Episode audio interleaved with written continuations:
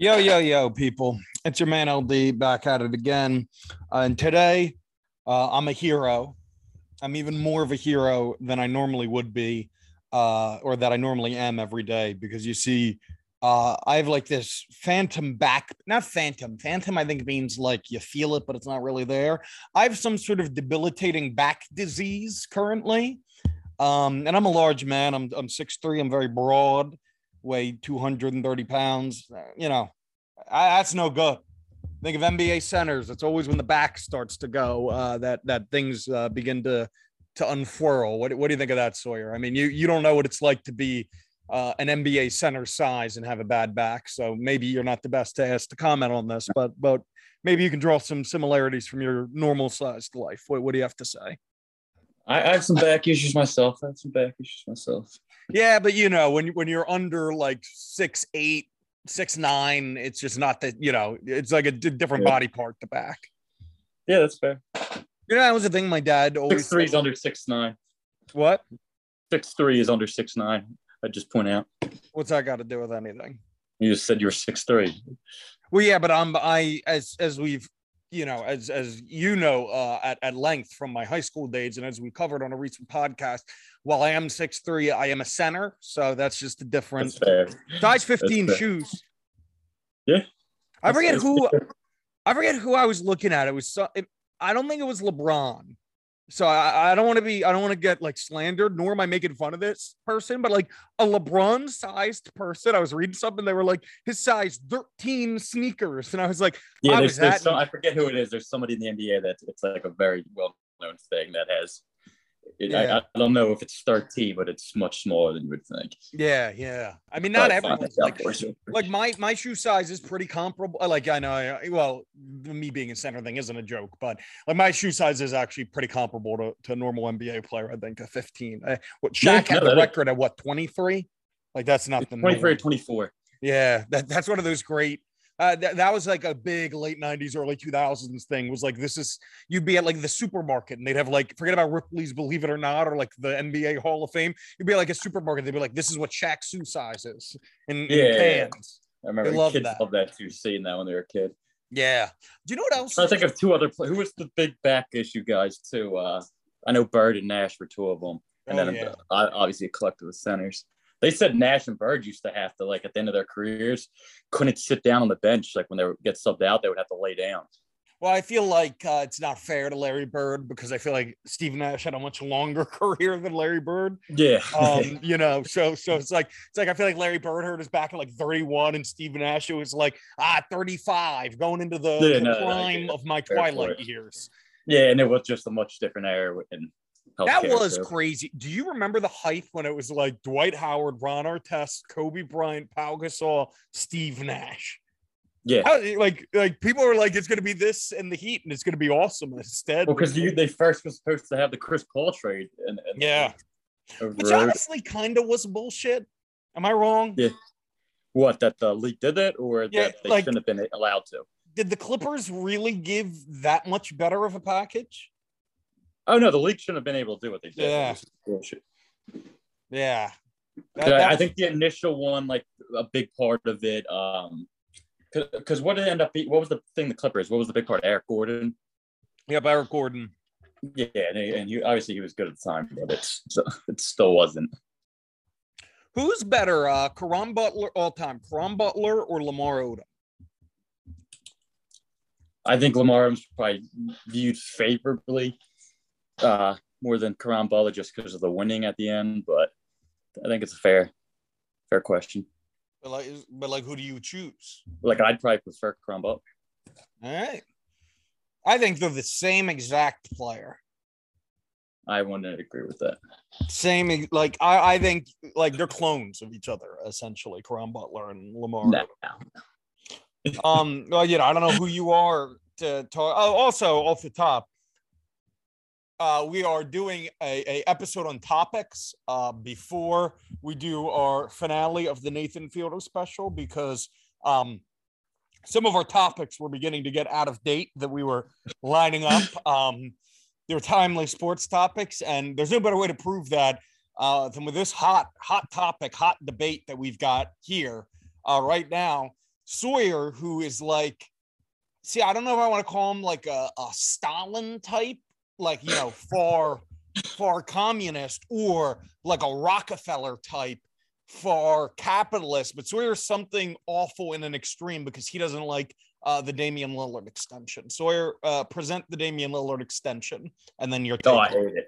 I hate it. Well, what was the extension exactly? You, you should be on my side just because I don't. It's almost in defense of the Wolves trade. They keep calling that the worst move of the summer. The Damian Lillard already had four years left on his contract. They gave him a two-year extension for 122 million dollars that he's going to get in five and six years from now. So, so what's So the big not, deal? it's not 122 million dollars next year and the year after. It's in five. well, that sounds like an advantage that it's not now, How is that an advantage? because like you know that's somebody else's problem. Fair. Speaking of with- he's been breaking down the last two years, and, and just because he's loyal to his team, everyone, no one cares about it. But it's the worst move of the summer in the NBA. Okay, well, here's my argument uh, that I've now placed, and I think I think this is just in uh, indisputable. And and Sawyer, being the Stalin and or Rockefeller type man that he is, somehow argues this anyway. This is a branding play, baby. You know, like like Portland, they only got one pro sports team. This is, I mean, I guess the MLS is getting bigger, so shout outs to them. But you know, this is one of those things. It's like the, the Rose Garden. They got the they, what's that? What's that website? uh, the Blazers edge. Bill Simmons always used to in like 2012. He'd be like, "Yeah, I'm not the biggest Lamarcus Aldridge guy in the Blazers edge." They always give me shit, but like, you know, right now, the Milwaukee Bucks they got like this outdoor thing. You know, uh, Toronto they got Jurassic Park. Philly has Xfinity Live. Build out the Dame District, baby. I want shops. You know, get build a Lacoste uh, have an outlet, TJ Maxx, you know, put a barbecue place, have a vegan place. Dame's going to be having the, the pay for the vendors and all. what do Pay you mean? contracts with all that money. What's going on? Dame's going to have to use some of that money for the uh, to set up some vendors and bars there. Oh, well, uh, that's funny. So I didn't realize I was talking have- to a gonna have any left. 58 year old. I didn't realize I was talking to a 58 year old suburban white dad who, who's, you know, doing these maths now. He's like, well, hold on now. These players It's a are. terrible contract. It's it's terrible. Sure, but imagine how much you could recoup with the Dame District. that doesn't have to help the salary cap. Movie theater, movie theater, Sawyer. You put a movie theater right there. You could go catch a movie, head over to They the putting his, Blazers his game. Space Jam uh, movie poster on it. What? Are they adding his Space Jam movie poster in the the? Did he have a movie poster for Space? Look, Sawyer. He's see, in Space Jam. He's in it. Think about that. Like we're talking about a player, a superstar of such a caliber that he has movie posters. Why wouldn't you build a district? Breaking down two years ago. Put a casino right there, a taco truck. this is off the top of my head, so I got like 15 great ideas right here. An ice cream place. I You know, like the there's Dame one district. side of the Dame- One Don't side like of the the Dame. There's one side of Dame District that's like Dame Day, and that's for like the kids, you know what I mean? Like we got some balloon animals, stuff like that, Papa Shot, and then you got Dame District Dala, which is like the nightclub scene, you know what I mean? And it's it's like the bars, bar, it's all that. Like, what do you how you don't think that uh the Paul Allen family trust has people with the sort of vision of grandeur that I have here? I don't. Why not? So then why'd they do this? So we're one of those places that makes like yard long margaritas. And like Dame District, it's not a real street, it's like a faux street. So you can just walk around with your yard long margarita. That's genius. They had the worst summer in the NBA. No, but the Blazers have some history, sort of like of of you know, uh, uh Damian Lillard. I don't think you could do CJ McCollum right now because he's still in the league and like kind of in his prime. But like Lamarcus Aldridge, you could certainly feature Bill him a bit. Bill Walton, um, Clyde Drexler. I think Yep. there was a guy named Ducksworth who was okay that people kind of liked for a while. Maybe like Yeah. a jail. Do oh my Sawyer, like an old timey Western stocks where you can get your picture taken being in jail called the Jail Blazers. Rasheed Wallace oh. is, is like in a like cutout picture and Zach Fonzie Randolph. Wells, Sawyer, Bonzi Wells, Damon Stoudamire. This is my problem with you, you bozo. You sit there and say, "Oh, this guy's name is Frosty. That's the name of a drink from Much From better. Wendy's. Much better. you think you've got you've created gold.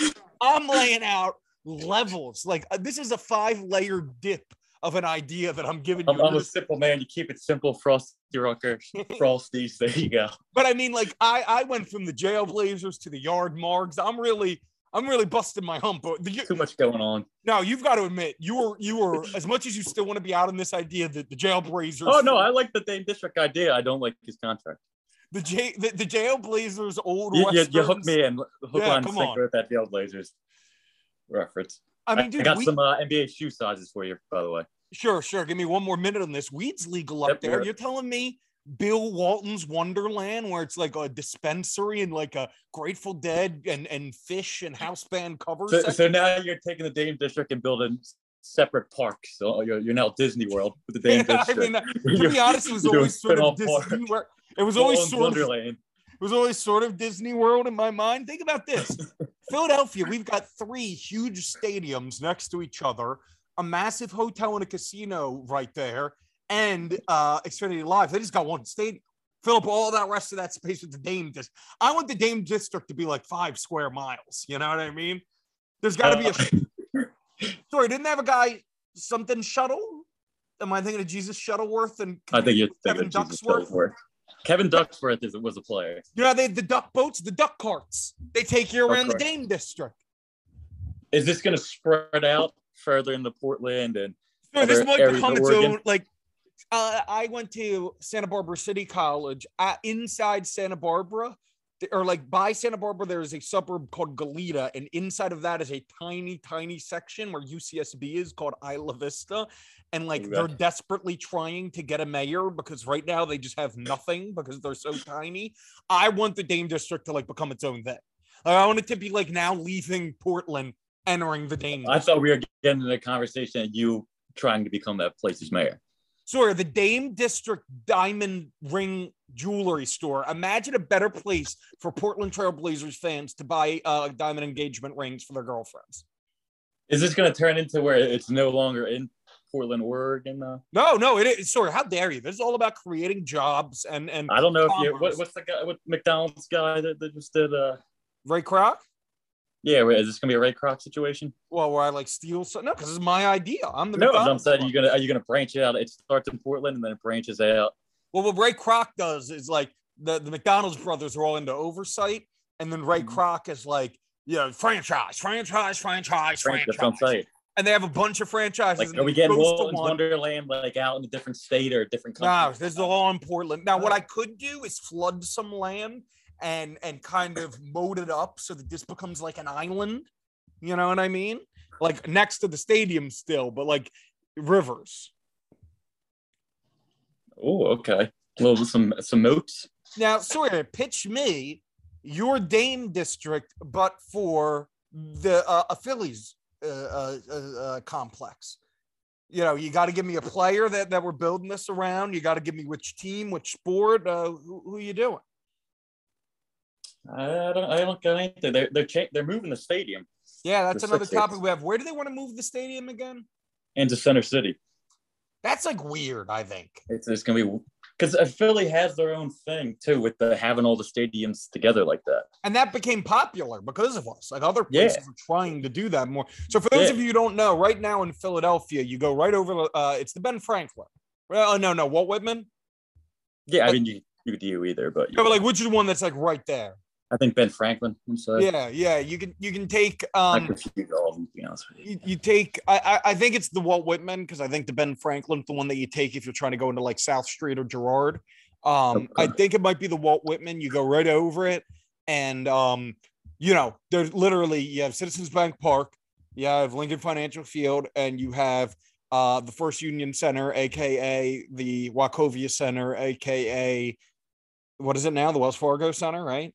Fargo. Fargo Center, uh, where the Flyers and the Sixers play. So it's like great because and and they since then there used to be a small stadium there called um the Spectrum that they blew up and they turned it into this big sports bar, sort of a miniature knockoff Dame District called um uh Xfinity Live, and you can go to everything right there. I just think I don't know. I've never like like I've been to Lambeau Field before and I've passed Fenway Park, and both of those are like in neighborhoods, which is very cool. I don't think like I've been to the Staples Center and they've got good outlay around it now of like bars and restaurants and stuff like that. But Yeah. like I still think it's it's got to be a hassle to get there. I, I the traffic alone is going to be a nightmare. Because even I was thinking about when they first said they were moving, I was thinking like we went to uh what's the Brooklyn Nets arena? Yeah, yeah, yeah, crashed there um, a few times. Barclay, Barclay Center. Yeah, Barclays. And, and like I was thinking of that one because that one's kind of in the city, but that one's still in a section where it's spaced out enough from everything else. yeah. Like it's still in the city, but it's spa- like you know what I mean. It's kind of Yep. spaced out. Center City doesn't have that anywhere. Like there's no spot. Like it's everything's not- right on top of each other. I'm not Parking's gonna be pos- a nightmare.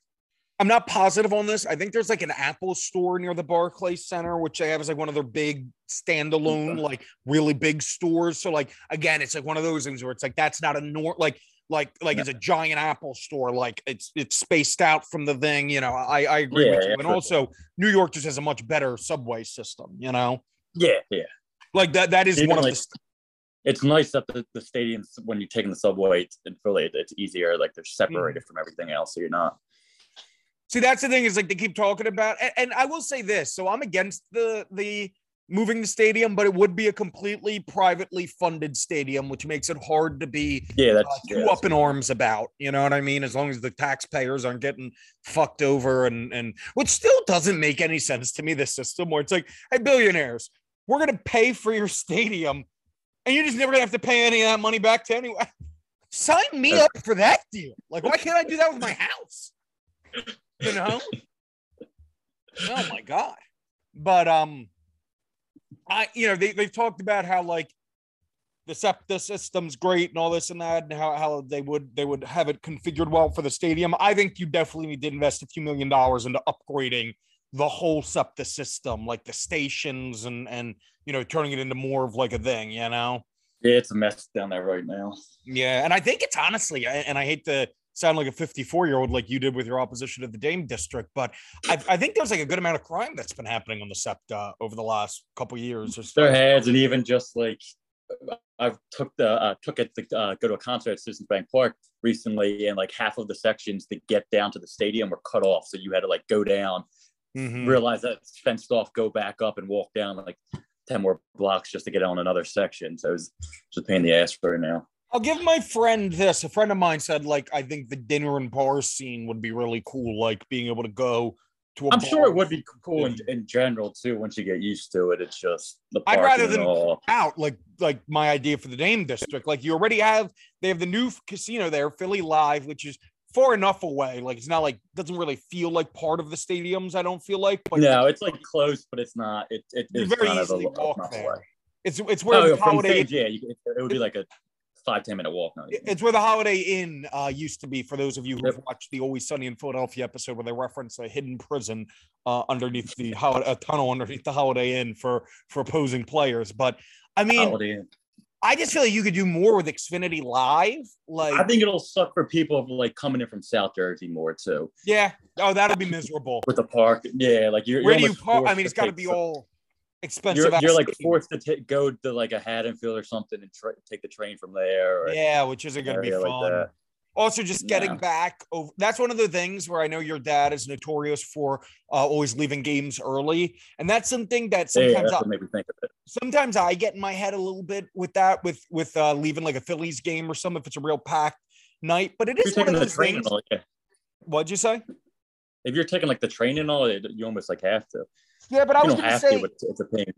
I was going to say that that to me though, uh, really outside the first like ten minutes, it's and even that might be a little much. Like once you get to the bridge, it's real easy leaving the the the Phillies. Oh no! Once, yeah, once you get out. yeah, like like the traffic just leaving the parking lots. Yeah, I'm talking about like on the This train I think would Like, I legitimately. went to the playoff game and took the train, and I got stuck for like three Yeah. hours just waiting for the train. Yeah. I just think like, dude, just double the space of Xfinity Live, and you're really cooking. You know what I mean? Yeah, Xfinity Live was supposed to be that whole street originally. Like, Yeah. it was supposed to be a much bigger. So it, it similar idea. expand that or like i know there's like a horse betting place that used to be close to i, just think put more buildings there like more bars Yeah. more you know what i mean could, if, yeah. if i had a spot there man i would just want to There's, open there's up plenty of room down there when you get down there. dude i'd want to just open like a two-story place where it's like the second deck is for the winter and the and and during the nice months you're outside you know i mean Yeah, people yeah, tell even me- from my place you get in Columbus Boulevard and take it straight down the stadiums, you pass just nothing. Like once you get past, there's a couple shopping centers on your right, but right before you hit the stadiums, but you you have like a mile, mile and a half of road that's just nothing. Like I think there's like a strip club or something randomly off on its own, but the rest of it's just nothing. let me ask you um let me ask you this what uh who's better all time chris bosh or joel embiid I'm gonna go beat. But uh, how, how you, easy you, know, you know, I'm a huge Chris Bosh guy. yeah i'm a little surprised that you just did that so so easily I don't know. now a friend uh, a friend of mine called I, I don't know how this came up It, it, that's one of those arguments where it's like, I think Embiid's peak is better than even, even uh, Bosh's Raptors years. yeah Embiid still like if Embiid goes down tomorrow, maybe and never plays again, maybe I'll change my opinion on that. But I, I just think throughout the rest of his a, career, a friend of mine i don't know how it happened but i knew like my friend it, it- so a friend of mine called me recently to ask me that question and i was and he was like i think that's an insane question and i i had to make that point where i was like both Bosh on the Raptors was a lot better than people remember, and yeah, he, Bo- people Bosh for- is, it's unfair to him. He's going to get remembered differently Yeah. than he should. but also people It's a shame forget too. He, I wish he was even better on the Heat years. than people remember. Oh, much better. He was he was one of the biggest parts of that because he's the guy that was actually a good fit with LeBron too. Like as good as Wade is, he's on paper he's not a guy you go a non-shooting guard isn't a guy you go oh that's Yeah. great fit with LeBron. Great defender Bosh too, just- unbelievable Yeah. defender. hmm I just wish we got to see those years with Bosh of him on the Heat with just Wade after LeBron Yeah. left, or remember there was big rumor was him going to the, the Rockets for a while. Mhm. Oh, I don't know if you remember that. I I like uh, that was like You were real big on it, right? oh no, that was like during my NBA like team building days. I I Yeah. was convinced that Chris Bosh, Dwight Howard, and James Hart like I was like yes, get that. I don't know. I have no idea why guys that you go he fits with everybody because he's a Yeah. shooting big that plays defense. So it's like He got he to fits on, play. pa- on paper. He fits with everybody. He got to play what, like seventy five percent of that first post LeBron year, and he was actually per- he was really good. He was their best. He was better than Wade. Like he was Yeah. better, like he was their best player that year. Uh, you know, well, what do you got? You- You got any silly shoe sizes for me? What do you got? So this might be the one you're referencing. Uh, there's a few though. Taj Gibson, six nine. He wears the 13, so maybe. No, That it wasn't. Gibson. Uh, and then this is- was a Paul George, What's he? size 12. Oh, I don't think it was him, but yeah, again, like see, that's what you don't get. six eight, I'm, six nine. So yeah. exactly. I'm a center. Like you don't get that. Size 15 sneakers. That's center. That was that. I'll give you that. That was one of my uh, yeah favorite counter arguments you used to make whenever I would argue NBA players beating you in basketball. You go, well, that guy's a point guard. I'm a center. I'm just gonna put like the guy would be taller than you, and he's got. I was gonna back him down. Yeah, well, yeah, it's just especially back in those days before the three point ball was as popularized as it is now. It's like I'll take the higher percentage shots all day. Um, There's that one kid in that oh. my chagrin that in the, in the health class. Just What's great about that man is that kid wasn't even like my. I I've had a lot of stooges. He wasn't like going day. along with the joke either. He Yeah. was just That's what I'm saying. I've had a lot of people that have loved to go along with my jokes over the years. I've had a lot of stooges in my life, a lot of goons. That guy just genuinely was like, I'm in the presence of, of a Bo Jackson type. just go, yeah.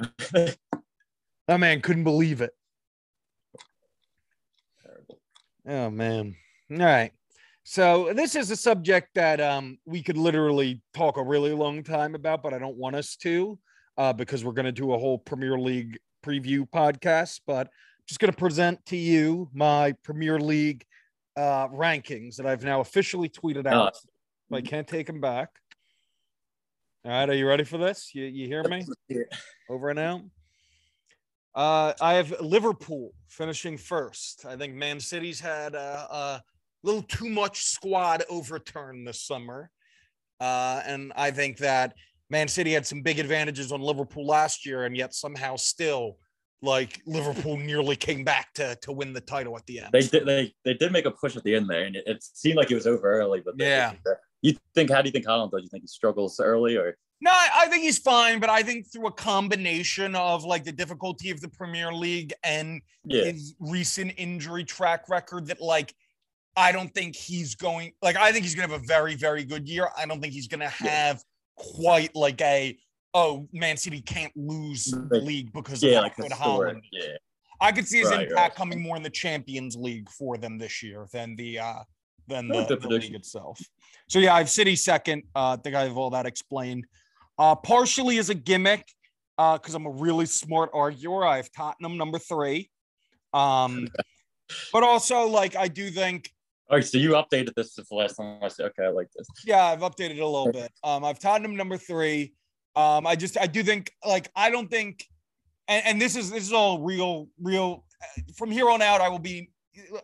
Besides acknowledging that I have them three slightly as a gimmick, I'm not pulling any gimmicks. I have one more gimmick that I'm going to acknowledge later in this. But like all my rationale here is me try, it's me pretending like I'm on Sky Sports. You know what I mean? Like I'm not uh, at this point. Like uh, I'm not going to give some fake Uh, don't get me, don't bring up Sky Sports. Uh, they're trying to break my heart today. Oh, are they trying to break your heart? They declare war on us uh, three times a week. Uh, they projected us to finish ninth last year, and then when we finished fifth, and we were like, "So you're wrong, right?" They're like, "Well, you didn't, you didn't finish fourth, and you think we were wrong? Yeah, because you said ninth, you idiots." But anywho, what I was gonna say is like this is this is gonna sound like a backhanded compliment, but it's or like I'm trying to take a dig at Tottenham, but this is actually like my rationale here. I don't think Tottenham is good enough to go really far in the Champions League. I think like obviously they'll get out of the group, all that, but like I don't think they're a real Champions League contender this year. But they're good enough and have a coach like Conte who just wants to win, win, win, win. That like I think he's gonna wring that sponge for every every drip and drop that he can this season in the league. You know. Uh, number four. I have, I have them third as well. Number fourth, I have Arsenal. Uh, Arsenal were the youngest team in the Premier League Uh, last year. I, I like that you pushed Chelsea back. Oh yeah, if you look well, if you look at the top ten youngest teams of the Premier League last year, Arsenal, like like top ten lineups that were played that year, Arsenal literally had like nine of the top ten. So like even when Mhm. teams were decimated, COVID rampant. Oh, it's the end of the year and we're safe from demotion. Let's just play all of our youngsters. Like our starting lineup had an average age of like 24, 23. Yeah, then So- you guys had like, I don't forget the what the number was, but you had like ten of the eleven youngest lineups. all And here's the other thing, and this is another guy to look out for uh, uh, on Arsenal, other your squad. um, what'd you say? Give me some like other other like specific players to look out for. Obviously, I know Saka. I, I will, I'll- I will. But what I want to say uh, specifically, like one thing, one area where I do think, like I, I do have a, a very strong theory on why Arsenal could be better than Tottenham this year, and that is strictly because I think Arsenal had by far the biggest need, the biggest hole out of the two of them, and they signed Gabriel Jesus, who fits it perfectly and will make a giant difference. I don't think there's Premier League records. Yep. I don't think there's anyone on Tottenham uh, coming in this year that's going to have nearly the impact for them that Jesus is going to have being an addition uh, to Arsenal. So um, I think that's big. A guy to I watch. just you get a dig in at Everton at me. What'd you say? Was that for you to get a dig at with Everton at me? No. Uh, what with the Richarlison thing? No, Yeah, no. I just Richarlison's great, and I, I think it's a smart sign. I see why they needed it, but it's a like better player. now. Uh, and as much as he will, um, as much as uh, Richarlison will have an impact, it, it's just he- he's not even going to play as much. As yeah, that's what you know. Yeah, But just- as a player to watch this year, I think that um, uh, Martin Odegaard is a big one for Arsenal because um, I think he's just a classic number type of name I 10. was looking for. Someone- yeah, someone outside the, the main guys for you. Yeah, I, I think he's a classic number 10. I think he's just, um, I think he's like an assist machine waiting to happen. And I just think we didn't have the correct lineup. Like he played great last year. He created a ton gonna of chances. He's played pretty good still, though, right? Yeah, yeah, yeah. No, he he was he was very good for us. Um, he works very hard. Uh, and and he scored more last year. That was like the one complaint people had during his loan spell here. I think he only had one goal, and some people were worried that like he was like a, a soccer version of like Ben Simmons, like all passing, no no eye for the net. You know what I mean? And and last year he, definitely scored well. And honestly, he's a great free take, uh, free kick taker. No, Um, is he?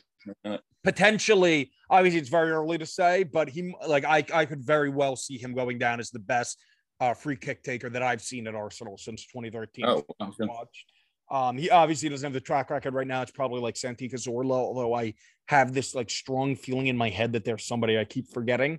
Um, and it's not Ozil or Alexis, but uh, um, yeah, I I think that Odegaard's a very good player and has a lot of potential, and I think it's all gonna like I, I think it came together last year. This year, I think um the team's gonna come together in a way that his stats will get to shine. You know, Right. like I think we'll have one of those Bruno type. How old, whatever- Excuse me. how old's he? Uh, 23 might be turning 20. You know, he, he- he's going to turn 24 this year, or he just, or, or, you know, uh, or at the end of the year, something like that. He's, he's going on Got it. 24. hmm Um, and then I have Chelsea fifth. I think Chelsea, um, you know, they had a lot of turnover. They lost Rudiger and Christensen for free. Uh, it looks like they're going to keep Azpilicueta. Um, but also like their transfer stuff just doesn't make sense to me. Like the moves they're trying to make, it looks like they're bringing in Marc Cucurella as a, a center back, which I don't like him as much in that Is that the position. plan for him to be a center back for them? I, I believe so. I could be wrong on that, but I mean, they, they're gonna have Ben Chilwell coming in back at left back at some point, healthy. Like if, if Yeah, they're I did. in, I know I saw something with them trying to get it, maybe get rid of him at some point. who maybe- Chilwell? Yeah, but we'll see. Chelsea's just a soulless football factory. They were huge on him a year ago. Somehow Chelsea is more soulless than Man City. Am I wrong? Like, I, if like 15 years ago, I would like. Well, obviously, Man City wasn't what they were, but I would say that about Man U. And I would say it's crazy to say about Chelsea, but it's like the more you watch, it's like no, Chelsea's worse than any of them. Like you know, or City to me, Like, like growing up, that's how you would know Man U as being that. But it's like Chelsea, Chelsea the last 10 years, it's been worse than anybody with that stuff. Mm-hmm. I like, um, tell me like like say to like like say what you want about City, and obviously they're like a plastic club. They don't have that many fans. Like they don't have a rich history, whatever. Like you know they have Guardiola now. They they they you know they they gave Foden a chance right away. They got that Cole Palmer now, and they give it like If Chelsea, yeah, if people want to leave, they let them leave without. yeah, kinda- dude. Chelsea they just buy They're good to their players still. and they loan them out and they sign them to extensions and then they let their young guys go for free. You know what I mean? It's just Like it's nothing too. It's not. It's not like it's just like guys coming in their huge flops and they get rid of them. yeah. It's like, like Abraham was solid for him. Like Tammy Abraham was Yeah, like, very solid him. Like oh no, there's someone better out. There's someone better. Yeah, man. I mean, dude, they let Mark Gay. I, I- remember I kept saying this to you last year. They let Kurt Zouma, who I think is just mediocre and also abuses animals. So that takes him a little below uh, that. But they let Kurt Zouma, uh, uh, Mark Gay, Gay, Gui, however you say his name, and Fikayo Tomori all leave in one summer, knowing that they had four center backs coming out of contract the next year because they're just, hey, we're just gonna sign some guys. Like, like, like we care. It's insane. It is And then crazy. they'll and they'll, they'll do stuff like that where then a guy will be out on loan for them, come back and say like, oh, I want to leave, and they go, ah, no, we're just gonna throw you at the end of the bench and see what happens. Yeah. So I think Chelsea is a soulless football factory, and also I was I hoping just- to see them drop on your list. I yeah, and I, I just think they're in for a year of a bit of turbulence. You know, I What's the think, deal with Werner? So did he? Did, uh, don't even get me started on Timo Werner because one time I saw a post on our soccer that was like, "Hey, who's a player for your club that is who's like a bad player at your club that that you just like like anyway?" And a bunch of Chelsea fans were like, "Oh, Timo Werner," and I was like, "Shut the fuck up! That is a world class talent that you ruined in your soulless he was supposed to be like one of the like. I would have put him like as quite talked up as Haaland's been, but like he was like he a was the Haaland. Yeah, no, you're not He wrong. was like a notch below that. He was, you hate giving me credit and you hate giving me sports acumen. Like you know, for the last you know five six years, like I've had my eyes to soccer more than any you know, No. like I used to with basketball and football. Like I I would absolutely say that like Timo Werner was like the Haaland before Haaland. Obviously, oh no, he, he was talked up a ton. I, I think Yeah. Haaland's taken to like a, a next yeah, another no, level. Haaland's at a level. You know, Like, um, but no, um, he was he was talked up like it's it's like Timo Werner is Bryce Harper and and uh and uh uh Haaland's Mike Trout. You know what I'm saying? yeah, like yeah, like yeah, they were like, oh, this guy's generational, and then it just so happened an even more generational guy yeah, right, came by. yeah, You know? that's Oh man, Chelsea stinks. because behind him they don't have like an obvious guy to play up. I know they're brought in Sterling and all. Uh, they like, Kai Havertz a lot, I believe, at the center forwards position. that's the they're playing with them right though, but Yeah. he wasn't playing that before, so it's like they don't have an obvious answer there. Up next, I got Man U at six. Uh, Man U sucks. They've had an awful summer. They're a shitbag franchise. Uh, they're rotting like the carcass of, a, of an old whale, uh, washed to sore. But because they've got their pockets and all the British media, you got all these idiot pundits that are like, "Oh, I, oh, I blimey! Well, United just had a darn bad year last year. They ain't going to just do that twice in a row, ain't they? None they aren't none you gone." Uh, I got news for you, fellas. Man United finished uh, last out of the top six teams last year, and Arsenal and Tottenham, the two clubs that like finished just below them, both got insanely better. Like, here's the thing, like, I, like, uh, sorry, You're an Arsenal fan. You don't like you, you have no reason to give Tottenham credit. They got a lot better. Arsenal there, there's like I said, better. the the main hope dash rational reason that I have to believe that Arsenal can be better is just that we were more injured than Tottenham last year, and that like Jesus gives more of an immediate impact Also, than any other yeah, Tottenham's a very good team with a very good coach that did have and a very got better. that had a very good summer. Man United summer stunk. The summer stinks. It's awful. It's a terrible summer. You'll know more than me, but it, the parts I've heard with them is just everything they were going after just didn't happen. Yeah. Well, they wanted Frenkie De Jong really badly, and Frenkie De Jong was just like, "No, right? dude, like, uh, uh-uh, I'm not, I'm not doing that." You're going to and- talk about him at some point too, aren't you? Oh yeah, yeah, yeah. We got him. Although, of course, as always, like you were worried earlier, you were like, "Oh, I think we need to add a few more things for this podcast." Now this podcast is going to go way longer than I was thinking of making a live cut to this exact topic because I knew this was going to happen. But here we are. Um, I mean, Man United they swiped for some for some left back from Feyenoord that that uh, Lyon wanted. And they got Lisandro Martinez. And I want to make this clear again. This is me taking my for- I bias was going to ask you. I forgot. I, I was drawing a blank on what their big signing was. Yes. I forgot about that. and they were in competition with Arsenal, and they ended up beating us for a signature, and, and that is that's what happened. Clear as day. They they won. Um, they they they won the race for him. There there you know there is no oh Arsenal changed their minds, but I think uh, They played it. Martinez. What'd you say? They paid like a, a, Oh yeah, real big fee. lot. lot, Oh right? yeah, yeah, yeah. Uh, it's the third biggest fee ever from Ajax. The only ones beating it are De Jong when he went to Barcelona and De Ligt when he went to Juve. Way. But the biggest part of it is that I think a lot of British Premier League fans, myself included, thought he was going to be this. Lisandro Martinez is this very versatile left back, defensive mid center back. Uh, whereas what it really sounds like is that he's a very talented, albeit undersized center back uh, who can, in a pinch, play those other positions. But like, I remember seeing Erik ten Hag, uh, an interview with him, and and this came out before, like when it was still up in arms, uh, or, or the race was uh, up in the air. And this is like what made me pull out on Lisandro Martinez a lot when I saw that Arsenal was going to get him. Is uh, Tahagen uh, a year or two ago did an interview where he was like, "Oh no, uh, he was talking about another player, but then he brought Martinez into it. And he was like, he doesn't have uh, the like uh, capacity uh, cardio wise to like play the central midfield position." Ah, okay. Yeah, and that was yeah. in the Eredivisie. So if that's in the Eredivisie, he certainly isn't going to be playing the central midfield in the Premier League. You know, Really? Um, and it's just one of those things where it's like, yeah, I know Harry Maguire was really bad last year, but also like, you know, weren't all these United fans coming themselves because they signed Rafael Varane? You know how many times I saw like, oh, United got Varane for this, and Arsenal got Ben White for that. I don't get their fans either because they they'll shit on themselves the uh, the most, and then they'll turn around and be like, "Oh, why can't we challenge for top four this year?" It's like Yeah, you really get much better. I don't. You know what else really pisses me off is last summer they signed uh Ronaldo, um Mhm. Sanchez, uh or Sancho. Sorry, I'm thinking of Renato Sanches right now. San- Yeah, Sanchez. Jadon Sancho, Yeah, Agent and, uh, PSG. yeah. uh Rafael Varane.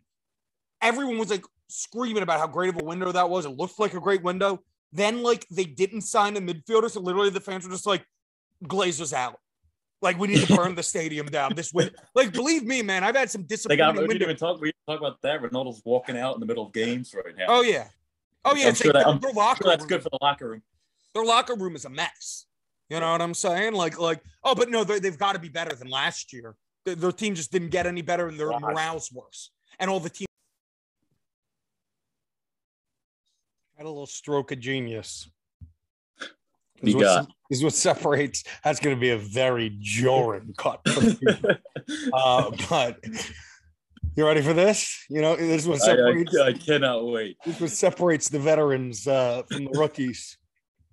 we just went over the top six of my Premier League uh, list predictions. Yeah. Got to tune into the next episode if you want the rest of them. That's how we're saving time, baby. We're doing bam, on air editing of the itinerary. What do you think of that? Oh, I love it. I, I, oh. thought you were about to hit me with, "Give me your top ten Nathan for you episodes right now on the spot." No, because because it would have been it would have been very haphazardly put together. You would have been like, "Oh, now you mentioned that, I do think that one that I added a 27 was better than this one. I got a 23." They go, you know, I As if, if, if any of this is not put together haphazardly. And and you'll just be uh, well, my uh, are you saying my Nathan Fielder list was put together haphazardly? You're gonna make that accusation. the collective, us as a collective. Sure, but but if there's one, if there is one piece of our work together that can be pointed at and say that was crafted with care, with dignity, with with with effort, it's gonna be my Nathan. Uh, when I make a list of something in an order of something else, I like gun to my head. I'm taking it under the assumption that I have to choose one of these two things you know? That's what i'm so disappointed in myself about. I i know your list making skills so i've i've talked about it at length.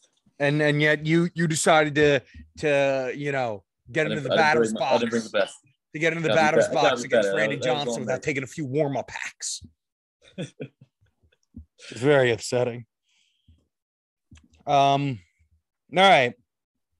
Up next we've got players athletes in their 30s. So, what do you think of play? I mean, oh, you hate, but that's the thing. So, if somebody could make any accusation against you and have it stick, uh, it would be ageism.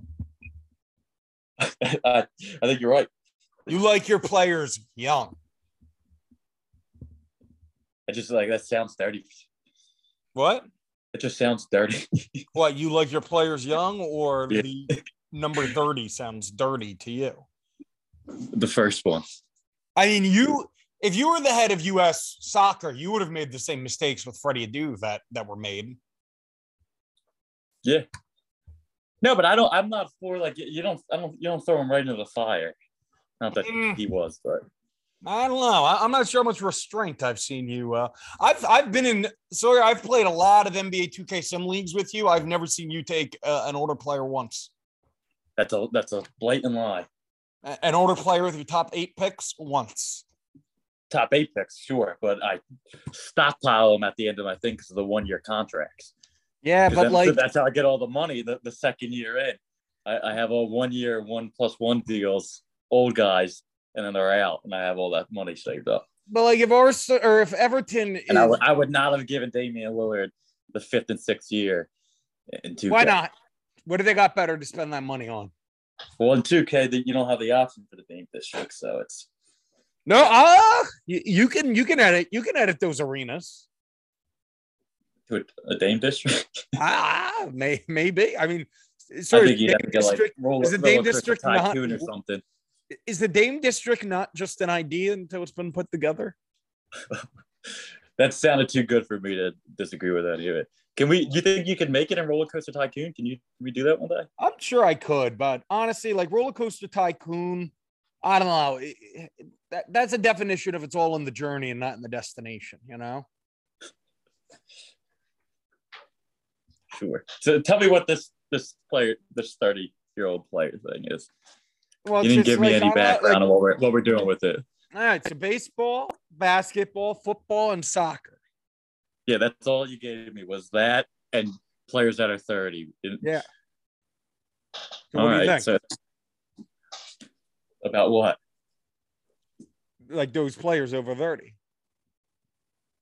Are we doing like by sport? Or we just yeah, just like you know, which which you think it's the hardest to, to age? Which sport you think it's the hardest to, to age gracefully, and which you think it's the easiest? Top of my head. Uh, outside of quarterbacks, kickers and punters, probably football. Dude, I was thinking about how I was thinking about that. Like, how weird is that? I mean, like, I don't know if weird's the right term. It all makes sense, but like, uh, if anything, the pay structure needs to be changed because of it. These quarterbacks, you can make quarterback to Tom Brady's 45. It's it's crazy. It's like what age Did, did And like it's, it's, Calvin Johnson retired at, like, either, 29. 'cause It's, it's a lot of these other guys are still like 36, 37. They're still like Julio Jones is 30 and he's just like done. done. He's and he's. I think he's been dumb. Like I actually thought that was my big thing la- going to last year. I thought people were too high on like him with going to Titans. It's like he hasn't been healthy for for how long now? Dude, Dez Bryant retired had to retire at like age 28. His body And was he just was he was forgotten like two seasons before that basically. he was a big name for him. he was brought up, but it was just like Honestly, that's why I think and that and, that, and you're like- talking about position. You're not even talking about the running backs, which is the one they talk about at length with that. dude, honestly, that's why the Packers made out like bandits in that Davante Adams trade. Because you had to extend him too. That's a deal that like people don't pay attention enough will, will trash because he's a big name. But it's like that was I thought it was a great deal, but Dude, um honestly, offensive lineman is pretty funny. One, none of this is funny. It's all incredibly sadly painful. But like sometimes offensive linemen will be like 40 and they'll still be doing it. And sometimes at like 29, they'll just be Jason like, Peters. what? Jason Peters been hanging on for Yeah, like Andrew five Whitworth. years now. hmm And then Oh, meanwhile, Allie- Whitworth is like the I would say is like the positive side. It's like worked out for him. But Peters, like it, it, Peters is still Hall of Famer, so it doesn't matter. But he's like the last five years keeps trying to play. Like they're saying this year, he still like wants a starting job from someone. It's like I don't know what to tell you, big man. Dude, and then and then like you got guys that are are like Ali uh, Marpet, who I think came back because of Brady coming back. I might be wrong on that, but like, yeah, you're just like 29, you're offensive lineman. You're like, yeah, I'm tired of being 320 pounds. Like, I'm just people don't think I about do that. love You that. Right read? I love seeing the offensive linemen retire, and then they're just You ever read one of all of those stories about how hard they have to work to like maintain their weight? no. Yeah, like dude, they gotta like eat like pancakes when they're like full. Like you know what I mean? Like like they'll they'll they'll just have been like I know that sounds ridiculous, but dude, like imagine I, I love that you said pancakes because that does make it sound so much harder. Because it's like No, who wants exactly. eat Who wants to eat pancakes when they're full? Imagine being full and just being like, nope, Sawyer, like like as if it's a workout. It's like, nope, Sawyer, like you gotta eat these four pancakes, like get through them. Like that'd be miserable.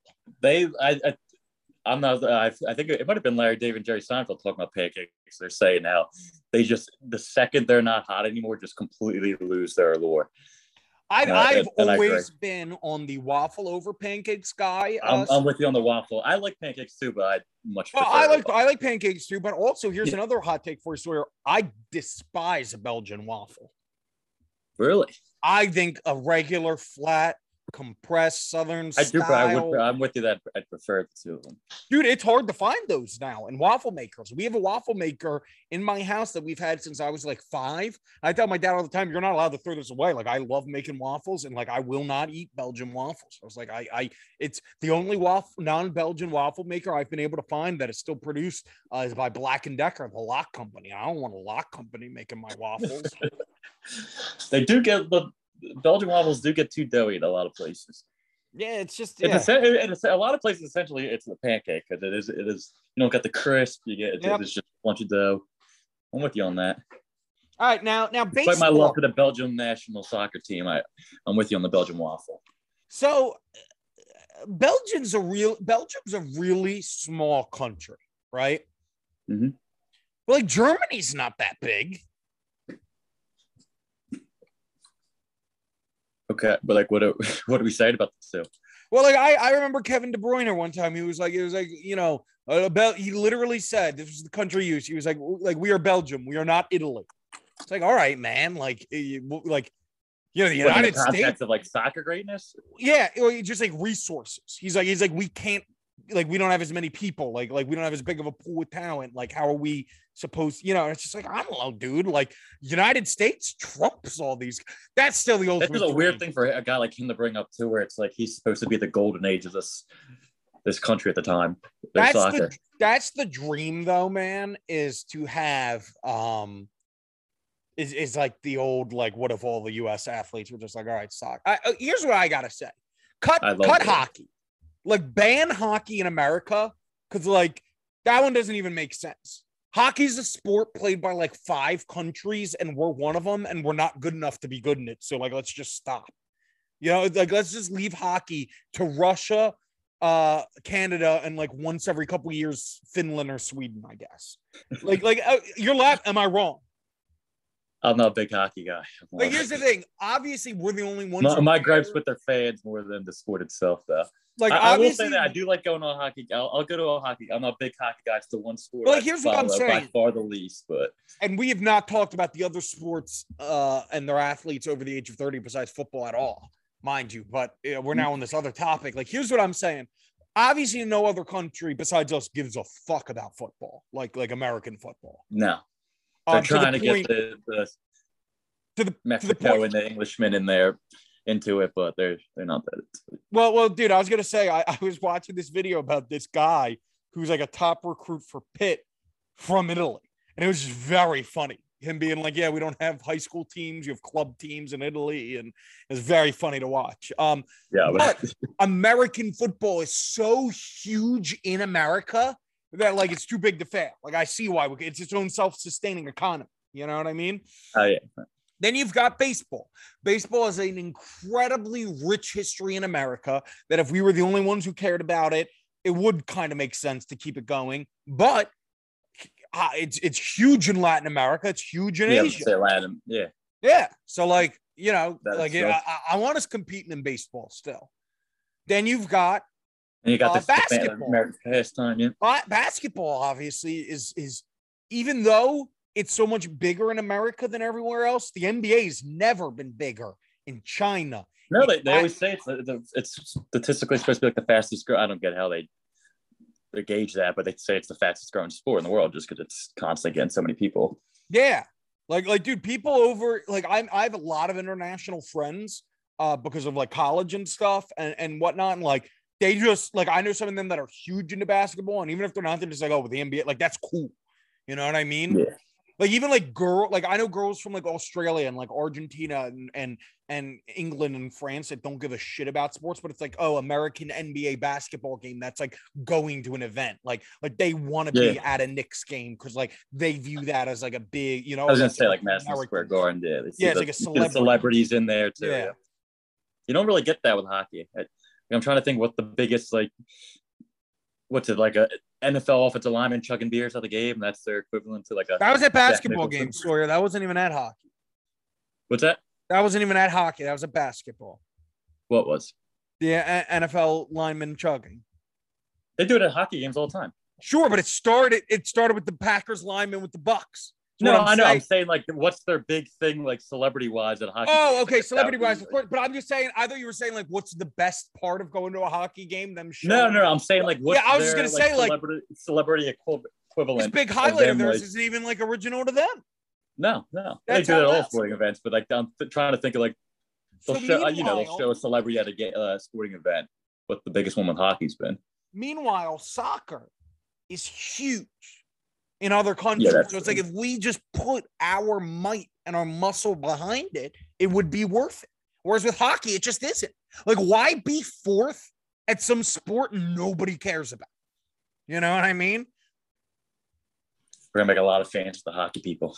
I, I, I'm not even shitting on. I want to make that clear. I'm not saying look hockey's stupid. Who cares? I'm saying from like an economic standpoint, in like the same way that HBO Max is like we got to cut everything right now to make money. Like cut hockey, get all those hockey players, put them in the football and the soccer. Well, and I, get because they'll argue. Hockey fans will argue like uh, they'll get mad that ESPN doesn't doesn't cover it more, but Yeah. like it's because of the money. The same thing Mhm. you guys argue for other other things that we don't have to get into. It's, it's the same thing. It's the money. It's not that big of a sport compared to the other ones. the NHL and the WNBA are the same to me. Well, that, that that's the, hockey fans would would point to that with the WNBA that oh they don't make as much money so they shouldn't complain. It's the same thing for hockey. Yeah, I've decided ho- Give hockey me give me your banned. top if you're if you were getting the best athletes for U.S. soccer. Give me your like top three positions from other sports you would recruit. cornerbacks as fullbacks. Yep, that, that was that was one of my list.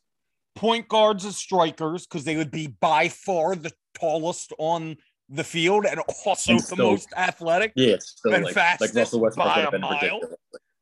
you know. Um I was trying to think of the third. Those were the I thought those were the two. Probably obvious. small small forwards as center backs. They'd be the I fastest. like that. they'd have the highest. They'd be the tallest. They'd be able to jump. You know all that. Real strong. Yeah, Yeah, yeah, I like yeah. that. I think that's it. I like. And, and I like that now we're keeping the and we can go back to the 30 year olds in other sports uh, on a rainy day because we turned this into a whole different topic. How do you like that? What's this you got written down about Roadhouse?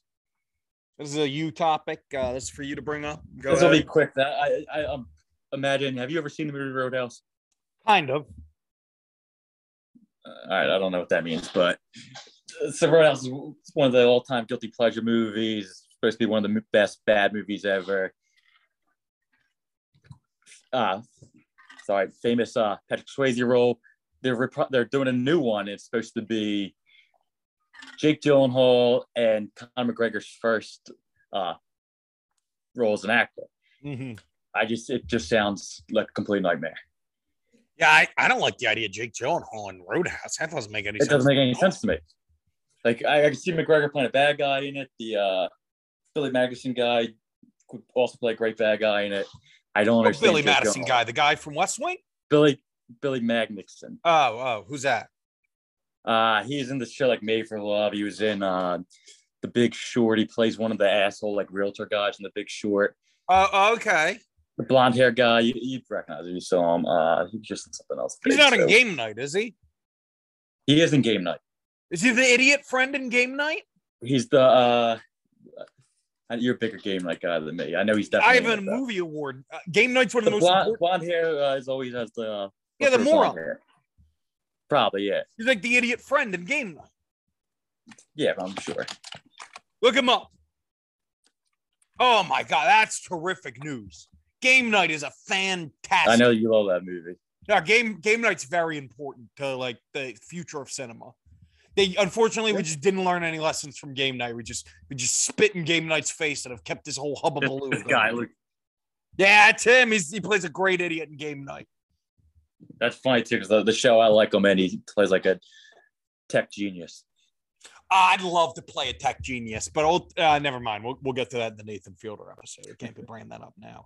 Uh, so it sounds like you're a bigger Roadhouse guy than me. So let me ask you this. Um, I mean, Jason Momoa has got to be like the number one guy to play the guy in Roadhouse now. No, you you'd be perfect. Well, so the, the well, it depends how much they're straying away from it because one of the big ongoing jokes in the original Roadhouse, Patrick Swayze is not a huge guy. He's supposed to be a real tough guy, and they always like crack like a every Okay. single time they like. What's that? I said, okay, that makes sense to me as to why yeah, now but like Jason Momoa. consistently go, they'll go like, "Oh, thought you'd be bigger," and Mhm. that's like an ongoing joke. So I guess Jill Hall fits that thing, but he's just I- Jill.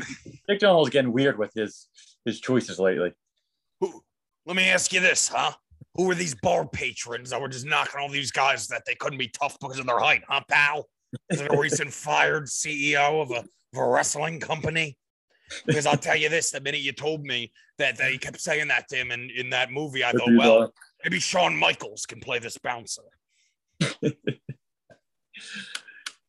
it, he was kind of like Charlotte. Um, There's this great uh, wrestling show on uh, Starz right now called Heels uh, that Stephen Amell is in. You'd actually really like it because it's like Southern I've always wanted to watch. it. I just don't have Starz on the main or anything. Uh, I've got a great website to pirate shit on. Uh, if, if right, I'll, I'll get that from you afterwards. Then yeah, but um, I is uh, there multiple seasons of that out? Or uh no, but the second like uh, they're, they're, the uh they they bought a second season and it's okay, when it first came out, I remember you telling me about it. was in production. But there was a great scene that's supposed to be like a like a bar fight. Uh uh gone wrong like like this isn't a wrestling scene like there's an actual fight at a bar uh, and this girl wrestler just hurricanrana's a guy in the parking lot it's just not a That's realistic all. That's all. I, Yeah, yeah. Because then I always laugh. It always makes me laugh because I think back to Bret the Hitman Hart. Always, he's like a big proponent of like you should only be using moves in wrestling that would like look good in a fight. But his finisher was the sharpshooter, which you cannot put on somebody that does not want you to to put on put it on them. You know what I mean? Um, Roadhouse is one of the most ridiculous movies ever. yeah. Um, these HBO changes. So here, me and you, we're guys trying to get into Hollywood. Uh, this sucks.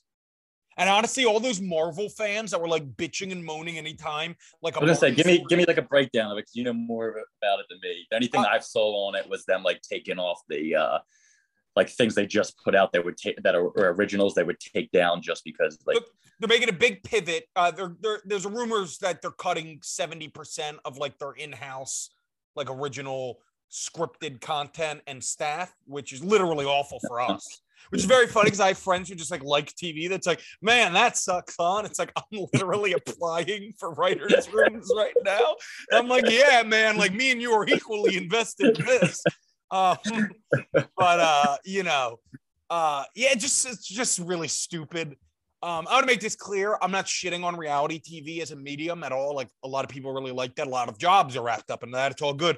But like basically, Discovery already has Discovery Plus already is just like reality. Yeah, how are they involved in this? I kept seeing their name. well, they they merged Time Warner okay. and Discovery, and they're like, like Discovery already has like the Property Brothers and like 90 Days Fiance and all these great reality pro, and they just want to do that on HBO, and HBO's not like basically what they, what it looks like they're doing is it's like HBO is going to be HBO, and HBO Max is going to be like I don't know, like that's that's it seems like they want TV shows to be like for HBO. It doesn't make any sense to me. HBO Max is the best streaming service. It, it sucks.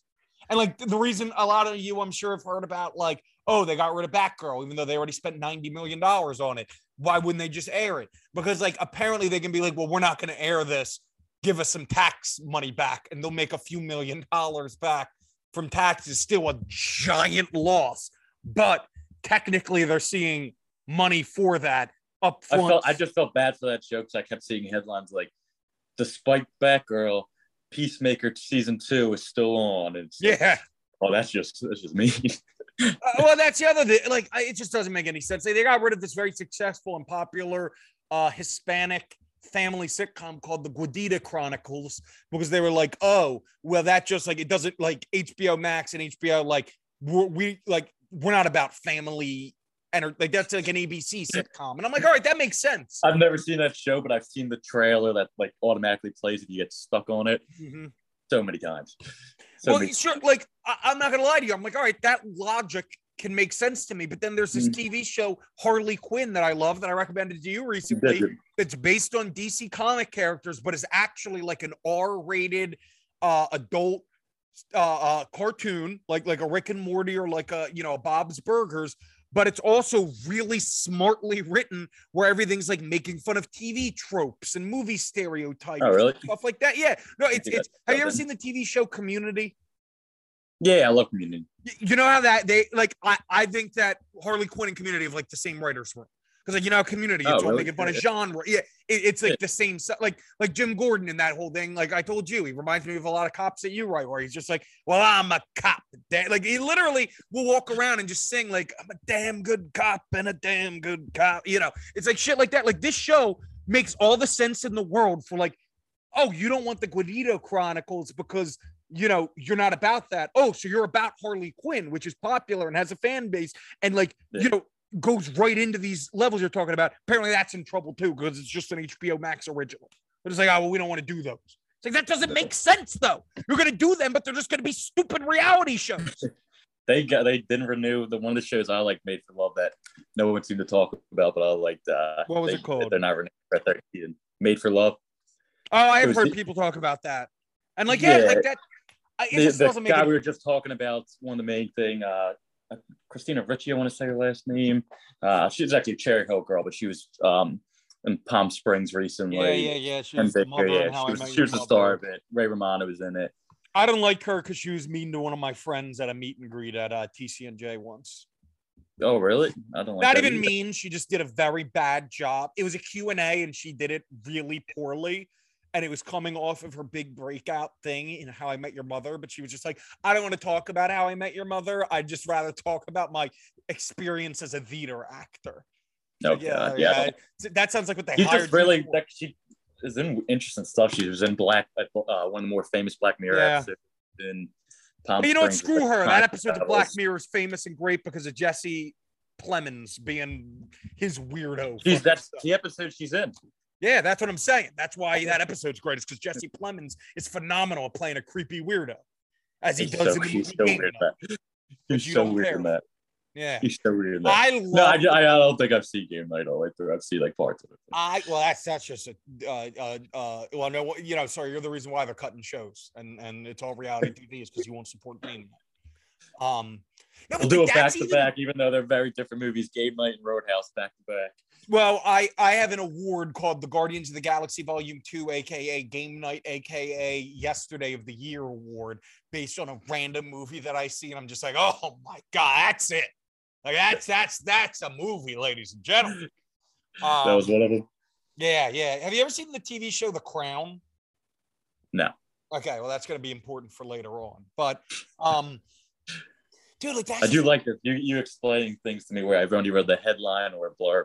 well, that's that's what doesn't make now. any sense to me. So, so, so part of HBO Max's strategy with like the Batgirl movie is that like superhero movies now have to be, you know, two hundred million dollars minimum, and and Batgirl had an $80 million budget. And it was like, oh, we're going to make some smaller movies for HBO Max that, like, you know, it's a smaller budget superhero movie, is basically the idea. Dude, that Batgirl movie had Michael Keaton coming back as Batman for the first time since the 90s, had Brendan Fraser playing the villain, Firefly, and had J.K. Simmons as Batgirl's dad, Commissioner Gordon. How do you just cut that? I didn't know that. Cut that. And it's like next week I'm gonna have to see Spinkly Dinkly Diddly Do, like HBO Max's new cheap horror knockoff of uh of Humpty Dumpty. I don't want to see that. The Brendan Fraser comeback does confuse me, though. I will say that. No, uh, yeah. Um, well, I I take that back. He came out. He was diddled by like a Hollywood executive in like 2002. So, yeah. I think we talked about it before. I don't. Hope you Yeah, feel real it's all right. about that. I'm being mad Well, about people are like Fraser. saying he should win the Oscar for this role, the, the whale movie. Oh, uh, sorry. People yet. thought Tony Stark should win the Oscar for Iron Man for the last Avengers just because he died in it. Like, don't don't take what people say about Oscars seriously. But um, going back to Jesse Plemons, uh, which is perfect I forgot we've actually talked about the Brendan Fraser thing before. this has been a very very disjointed segment, but um, on a very disjointed podcast, mind you. But um, I will tough, say-?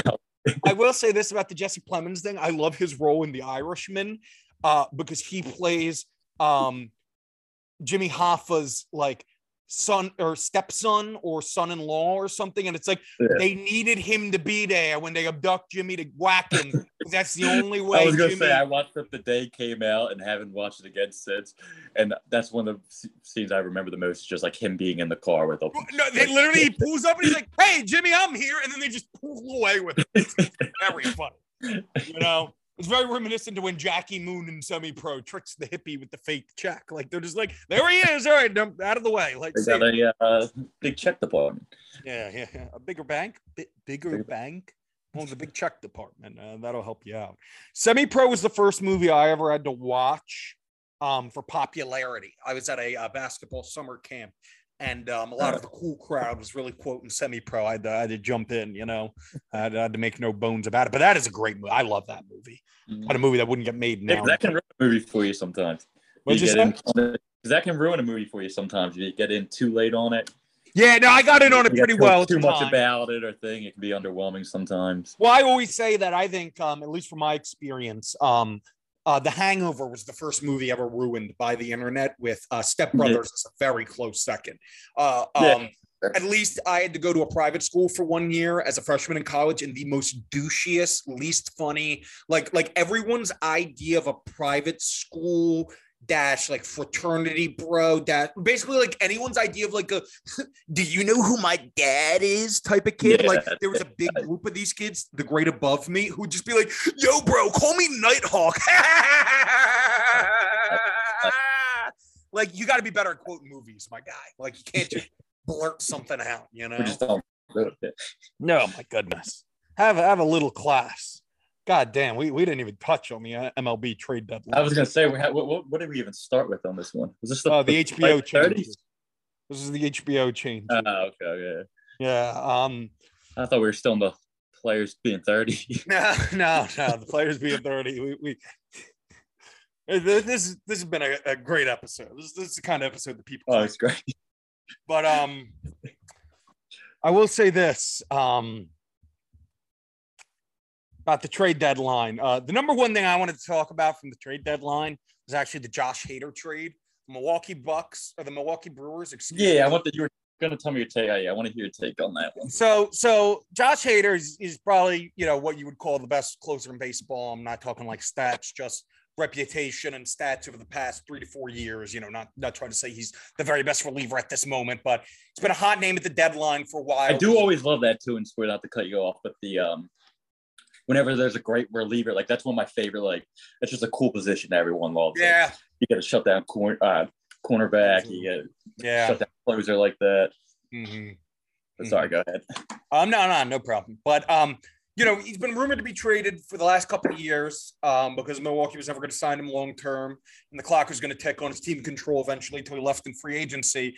And they were heavily criticized for trading him now because this was easily the window where there were the least rumors about him, um, and they were in first place in the division. But they got back two, maybe three, I forget, like top level prospects. I, I don't know, you know, I, I don't know who these prospects are. I cannot speak to them, but they're good prospects. Mm-hmm. And they got an incredibly currently effective left-handed closer back in Taylor Rogers, who was like one of the MLB save leaders this year go- going into that trade. Um, mm-hmm. Hader's got much better stuff, but like Rogers is consistent. Rogers is a left-hander. They already have a good right-handed uh, guy that can close in Devin Williams. Like it, they they built for the future and stayed winning now. That's what you have to do when you're. Yeah, that, that's what team. I saw. They're basically saying on like they didn't more yeah. this year because they brought in Rogers and they weren't going to re- extend him anyway. So yeah, like it's just one of those things you got to do when you're not a big market team. I'm sorry. You know, the Juan Soto trade, I don't really have anything for that. You know, the thing about small market teams, big shoes. No. What is it? I'm just saying you're a fan of Timberwolves. Oh, I thought you said you know what the thing is about small market teams. I said you know a thing. Oh yeah, I do. I'm a Wolves fan through and through. And but well, but for some reason, swear they're the one small market team that everybody they just got the pitchforks up, the torches lit. Got we gotta go be mean to the Timberwolves for some reason. We gotta go hunt the Timberwolves. Gotta attack the Timberwolves. Doesn't make a lick of sense. Don't even hate towns. Um. Anyway, Soto, I don't have much to say on except for how ridiculous it is that the Washington Nationals like four years ago had Bryce Harper, would, that was Soto, Anthony Rendon. Um, uh, I was going over with somebody else the other day, and they forgot about Rendon too. I was like, they had. Right, I, I, I keep forgetting Trea Turner. Um, but I will mm-hmm. give them this. Um, Harper left in free agency, as did Rendon, and Scherzer was going to leave at the end of the year. They traded him, and he was older, so it's really yeah. only Trea Turner and um no, Soto. And Soto, who they like inexplicably. Rendon, they've been kind of right on because they didn't sign yeah. hurt since. But like Turner and Harper, I get why they, they couldn't sign him, but Turner, I think they they would have traded uh, a year and a half prior to him hitting free agency, and seemingly right. they were going to extend him. And it's not like they didn't offer anything to Soto or uh, Harper. I'll they, tell you they this, gave though. them they sent they offered both of them a yep. lot. Of them. Um, I will say this though, I um I appreciate the value of a dollar, but um because I'm pro team or I'm pro player, and I think it's like very obvious that you can't accuse a millionaire of being greedy for negotiating in a negotiation with a billionaire. That I just loved Soto saying no to a half a billion dollar contract. And you know, everyone's every man over the age of 40's brain was blown. I would walk around with my chest out. I'd be like, yeah, I wouldn't. I, I hope he laughed at him when he turned that down. I, I was exaggerating. So uh, they were like, what? I, I, they go, do you think that wasn't enough for him? I'd go, not even close. Not even close to what's. Uh, I was like, I was like, they're almost halfway there. They're almost halfway to Juan Soto, I'd say. and then what was the what was the All Star game like? Rumor like they didn't fly. Oh yeah, they didn't fly. Which also was just like you know they're trying to be all tooty booty and and you know uh uh try to like like show all, or, or like that's trying to them play hardball with Soto. All that does is remove you from playing hardball with the rest of the league because that's the thing I don't think owners ever get with stuff like that, or it's like I get your relationship is strained with this with this player, but if you like the players talk, mm-hmm. like you're gonna have trouble bringing in other people because of this. Yeah. So how does that make any sense? And not only yeah. that, but like it could kind of get out to the other teams not or not get out, but it's like, oh well, the, they have to trade Soto now. Yeah. You know, like they're not. Oh, they're, I'm sure they're going to work out a contract extension after they were like, yeah, buddy, we're not helping you get to the All Star game. That's just putting all the pressure on yourself. You know. Yeah, it is. It's crazy to see how quickly that team, like, from what it was and to where it is now. Uh, and then just lastly, I think the Phillies had a very nice deadline. They traded Logan O'Hoppe, Mickey Moniak, one other prospect whose name I do not know, something Sanchez, um, but not even our highest rated prospect named Sanchez. And then uh, um, Ben Brown for half a season of Noah Syndergaard, half a season of Dave Robertson, and uh, seven controlled years of Brandon Marsh. Um, I was at the movies. I was seeing Nope when all this happened. Um, the trading Logan O'Hoppe and not getting a cost controlled pitcher back was what I was most upset about. Mm-hmm. Um, and I was very upset about it in the moment. But I do think that um, getting Robertson and Syndergaard for the rest of this year kind of offsets that because we can just sign a pitcher in theory in the offseason. Yeah. Like it doesn't matter a ton. Like we bought in like like in a vacuum. That is what you expect to get to when you're you're tra- trading O'Hoppe. So yeah. Like like if you just told me, okay, we trade Moniak, O'Hoppe, and Brown, and we get these guys back, I would have been happy for it. It was more that I saw O'Hoppe. Yeah, even when like a lot of the when they're doing like the winners losers on a lot of like sites, they'll just put Marsh and Syndergaard yeah. in trade, and it does look better when you look at it that way. Yeah, like I I think that um I think that um I, I do think that uh, uh, I, I was just upset because I thought we weren't going to get pitching uh, for the rest of the deadline. Yeah, I thought we were that. Or we were going to pay like a crazy price for it, um, and I, I think that all worked out pretty well. Yeah. So I'm excited. I, I think we have a very good pitchers. I know people liked the pitcher mm-hmm. they traded, but they didn't at least trade into the top three guys. Yeah, it was upsetting to lose Ben Brown, um, but again, you know, beggars can't be choosers. I think yeah, Robertson, who is who we traded Brown for, is the piece that easily raises our ceiling the most out of these three guys and helps us the yeah. most to make the playoffs. And I think there's a good chance we can extend him in the offseason. Right. And neither guy that would trade is probably coming up with the in this particular Phillies team in the next few years either. So yeah. Mm-hmm. And Brown, as, as great of a summer and a year as Brown has had, he still had a long way to go. He just got yeah, like they, I know they double A he was a single A, like the ranked Phillies prospect. He was ranked much lower than that, but still, he had ways to go. Yeah, and, Mark was a, a, big prospect in his own right uh, as recently as last year. Yeah, you know.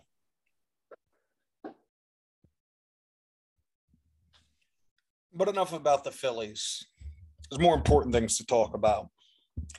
There's still some more. Uh, honestly, this was terribly ordered by me because going back to soccer now. Um, Chelsea's just trying to bully their way into buying Wesley Fofana, and it's pissing me off. Um, but what also is pissing me off is seeing fans on Reddit. This is one of my favorite things sports fans online will do. So here's the situation, right? Um, Chelsea wants Wesley Fofana. They don't have a chance in hell at getting Wesley Fofana. Um, if they if they were to get him, uh, it, they will have to pay over 75 million pounds without a doubt, over 80 most likely. It's the only way hmm. they will be able to get him this summer. Um, but some rumor will be posted that says uh, Chelsea lodged 50 million bid to, to uh, Leicester City for Wesley Fofana. And then you'll see some dipshit Chelsea fans on Reddit posting it being like, Oi! Now let me tell you here, there, 50 million, that'd be a little much for Fofana now, but I think it could be worth it based on his potential. Yeah, Bozo, well, guess what, you fucking moron? It will cost you um, much more than that majority more than that, handfuls more than that. Is Scrooge McDuck's? It will cost you more money to buy Wesley Fofana than I am likely to see in my entire life. And you're sitting there like, oh, what? This complete imaginary price that could never happen that I just invented. Yeah. Uh, hey, twist my arm, why don't you? I think I'd do that one on. well, guess what? That's not an option. The moron. You know, that'd be like me as a Phillies fan being like, trade JT Realmuto for, for Shohei Ohtani. I, I ain't giving up JT, but I, I, would take that one. Yeah, I would. Eh? I would hope so. You you did a fictional Man U and a fictional Chelsea thing. What, what's a fictional Arsenal fan sound like? It's more like Cockney. It'd be like, yo, blood, bruv, these gunners, mate. You, you feel me? You hear that? This weekend, blood, I'm a fucking kill myself, blood. If that Arteta is out there again, are you kidding me with that Arteta? He's been here two bloody years, blood, Arteta. And he hasn't won a, a Champions League final once.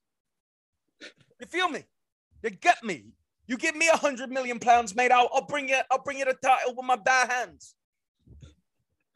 I like it. I like it. side, mates, and and that much money, I'll build you a championship team right there. You know. I thought you were just going to talk normal. I liked it. I liked it. I was going to do uh, the same exact accent as the previous two, but I decided to to mix it up. I don't know. At least some kind of effort. It. The other last soccer thing that I need to mention is this Frenkie De Jong situation. Um, Yeah, this is you- so you know like a few years ago, Adrian Peterson compared uh, the NFL Combine to like the slave trade, and people got really upset. I, about I it. forgot about that, but yeah, I, I know the reference you're talking about. Barcelona is actually trying to commit modern day slavery. I, as an Everton fan, it doesn't make sense how they. Well, it does make sense because they they win, but I don't understand how they're allowed to do what they're doing. So Barcelona signed a world-beating young talent, Frenkie De Jong, a few years ago. They paid 65, 70 million for him. I'm not sure.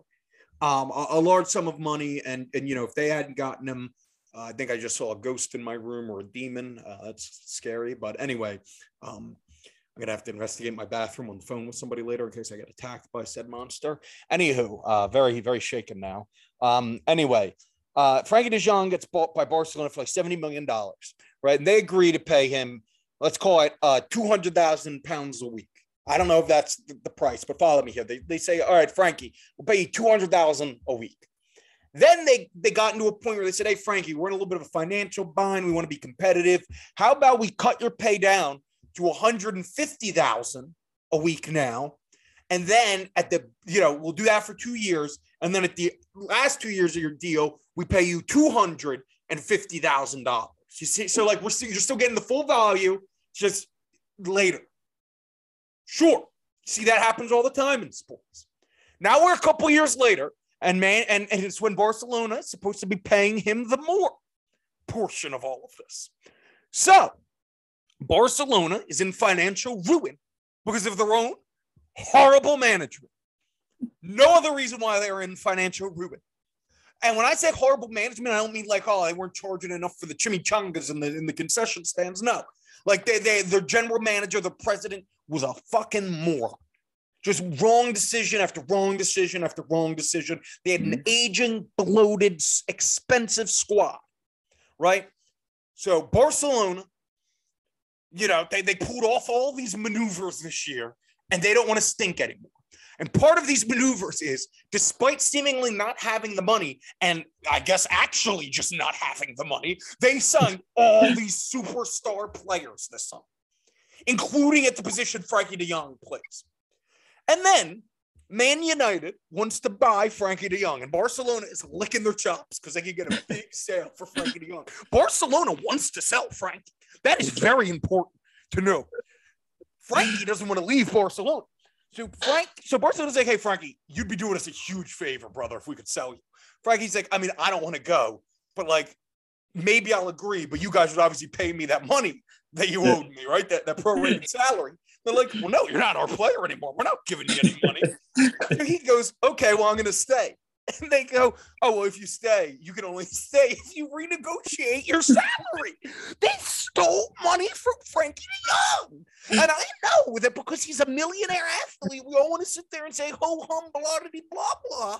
But I want you, dear listener, to imagine that you're working at Lex- Texas uh, uh, uh, or, or whatever law firm or uh, accounting firm, you Merrill Lynch ass employees, whatever, wherever, whatever office that you guys slave away at. I want you to imagine that in writing, by the way, this was all in writing. This wasn't some handshake deal. That your boss was like, hey, man, super tough times right now. Um, we got to take away some of your salary for the first six months of this year, but you're going to get all of it back at the last six months of this year. So you're not actually losing any money. We just got to do some creative accounting. And then when it was that six months, we were supposed to get all that money back that you signed a contract for. They're just like, nah, nah, you just worked for free at a, at a cheaper price for no. That's slavery. They're just, I don't know how it's not a bigger story. Like I'm just trying to think of some of these American teams, like the, the Eagles. They Sawyer, like Harry Rose Sawyer, Sawyer, you know how- contracts. Sawyer, you know how you talked earlier about the Chris Paul trade getting shot down by the NBA? Mm-hmm. The MLB Players Association shot down a trade in like 2003 that was going to be basically Manny Ramirez straight up for A Rod uh, when A Rod Mhm. was still with the Texas Rangers because A Rod Yeah, with the Rangers. Voluntarily. A Rod was like, I'll waive like $30 million in my salary. So, like, this happens, which is a normal thing that happens now. But literally, the MLB Players Association were like, no, we're not setting the precedent that players will give up money to, to win. No. And meanwhile, over in England, in, in Europe, it's just, eh, dude, I got in this fight with this, with this uh, uh, Barcelona fan on Reddit until I was like, no, acknowledge that your club is doing something incredibly shitty and exploitative. he just kept, he kept pretending like their hands were tied. I was like, no, uh, like he kept saying all these situations. He's like, but what would you do in this situation? And I just kept saying, not sign a player at a position where I already had Frenkie De Jong, Sergio Booth, because they signed Franck Kessié on a free over the summer with big wages. He plays the same position as Frenkie De Jong, uh, Sergio Like Busquets, uh, uh, uh, Gavi, and and Pedri. They didn't need him. They just signed him too, and now they're like, oh, well, we can't pay the players that we owed money to. Well, what are we supposed to do about that? It's lunacy. This, we live in No, a world no of financial laws. fair play or anything impacts them. What'd you say? And no, no uh, Everton battles the financial fair play with, with stuff like that. And they, Barcelona, it just seems like it doesn't matter. All righty, here now. Remember earlier, Sawyer, when I told you, I told you there, there, son, that uh, the crown was going to come back up here uh, right now in this this here conversation. Well, this is why the crown is coming back up here in this conversation. I think I'm the only man in in America, maybe the world, but certainly the good old U.S. of A. And when I saw Baz Luhrmann's Elvis and walked out of that theater, and the first words out of his mouth were, "Man, that was just like the crown, baby." The TV show about. Queen Elizabeth and all that jazz. So Yeah. here's how I'm going to explain that to you, Sawyer. Crown's actually a much better show than OLD ever gave it any any expectation for. But a lot about what the crown is is Queen Elizabeth. You know, it starts with her being made queen.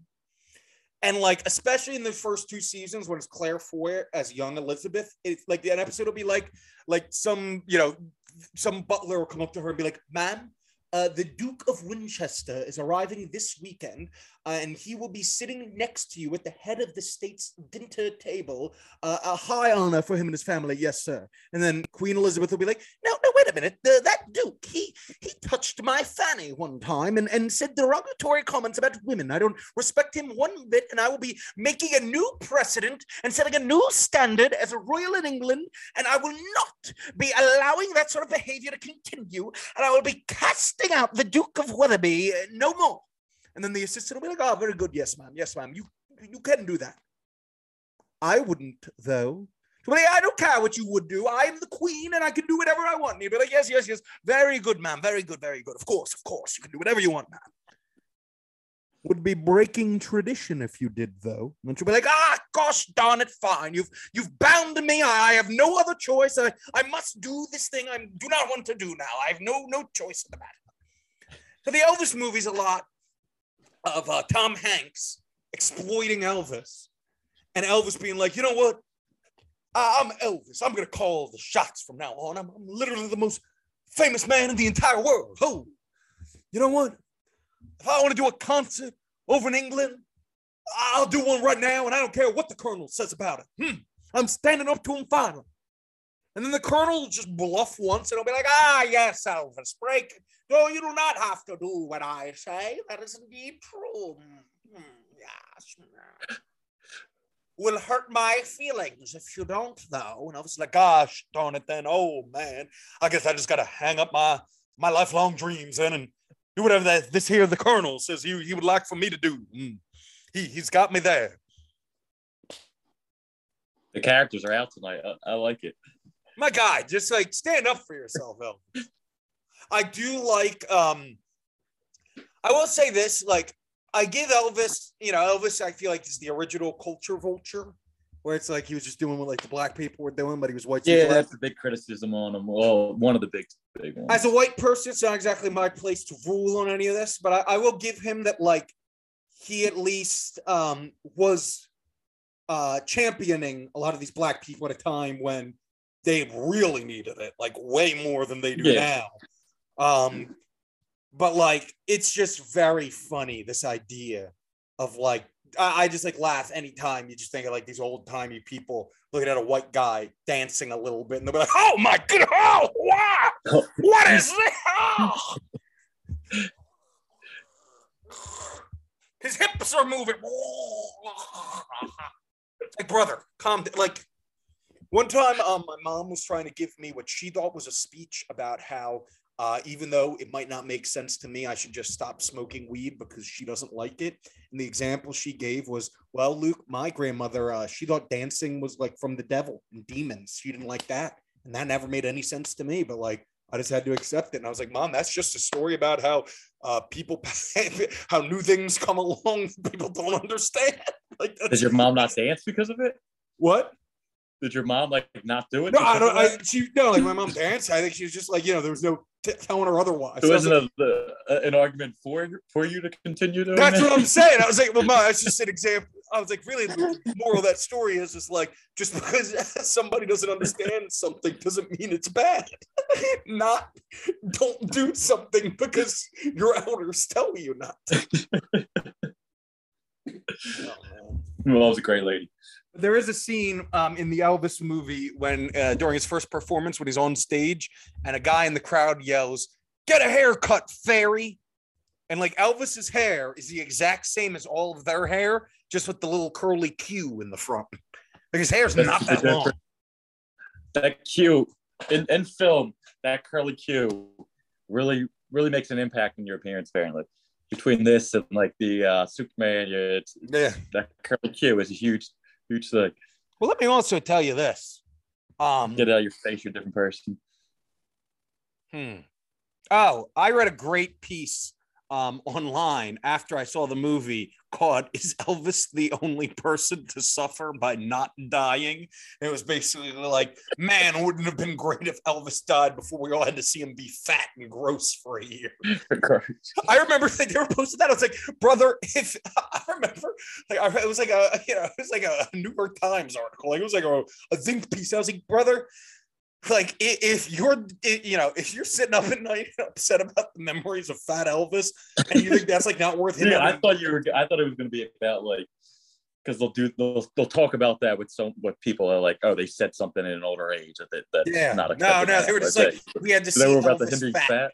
Yeah, it's like, dude, like, if, if you came up to me and were like, hey, uh, should LeBron James get to live for four extra years, but like he isn't the athletic specimen we knew, would be like, yeah, man, it's four years of his life. Like, give the guy a break. Talk about, hey, like, talk about it. Oh, so Elvis was just a dancing monkey to you. He put on a few the- pounds, and you thought he deserved The to fourteen year old he married, but the but the weight was the issue. oh my goodness. Lastly, to wrap up today, um, we got the Alex Jones court saga. I want to start this. Um, I keep politics away from from the LD entertainment universe, uh, just because politics have never been crazier. Uh, this isn't political at all. Um, this is about a man who harassed uh, the parents of dead children. And when I say dead children, I don't mean like, oh, he he was a young 20, he was but a child. I mean like five years old, like like innocent white virgin snow, like the most precious life forms on earth. And this man had to follow these people around being like, Your child's not dead, you're an actor paid by the government and Barack Obama and George Soros. Like you can't, there is no excusing that. There's no, you know, like like He's an absolute maniac. there's no both sides in that. I don't care how many times he goes on Joe Rogan. It's like, hey guys, let me tell you, I'm a little retarded. I called myself a retard. Ain't that hilarious? No, I don't. You know, I, I've had people who've been like, well, he did apologize for it. It's like, all right, man. Like, you know, if I tried to ran my car through your house on purpose and I did it and I killed your dad while doing it, can't be like, look, man, I'm sorry. What more do you want from me? And like these people have gotten death threats, you know what I mean? Like they get shouted at in public by these crazy. Like like some people say like, oh, this is This is about freedom of speech, man. This is America. You, you can say whatever you want. Yeah, man. Alex Jones didn't say one time, like, I think these guys are actors. He started a harassment campaign. You know what I mean?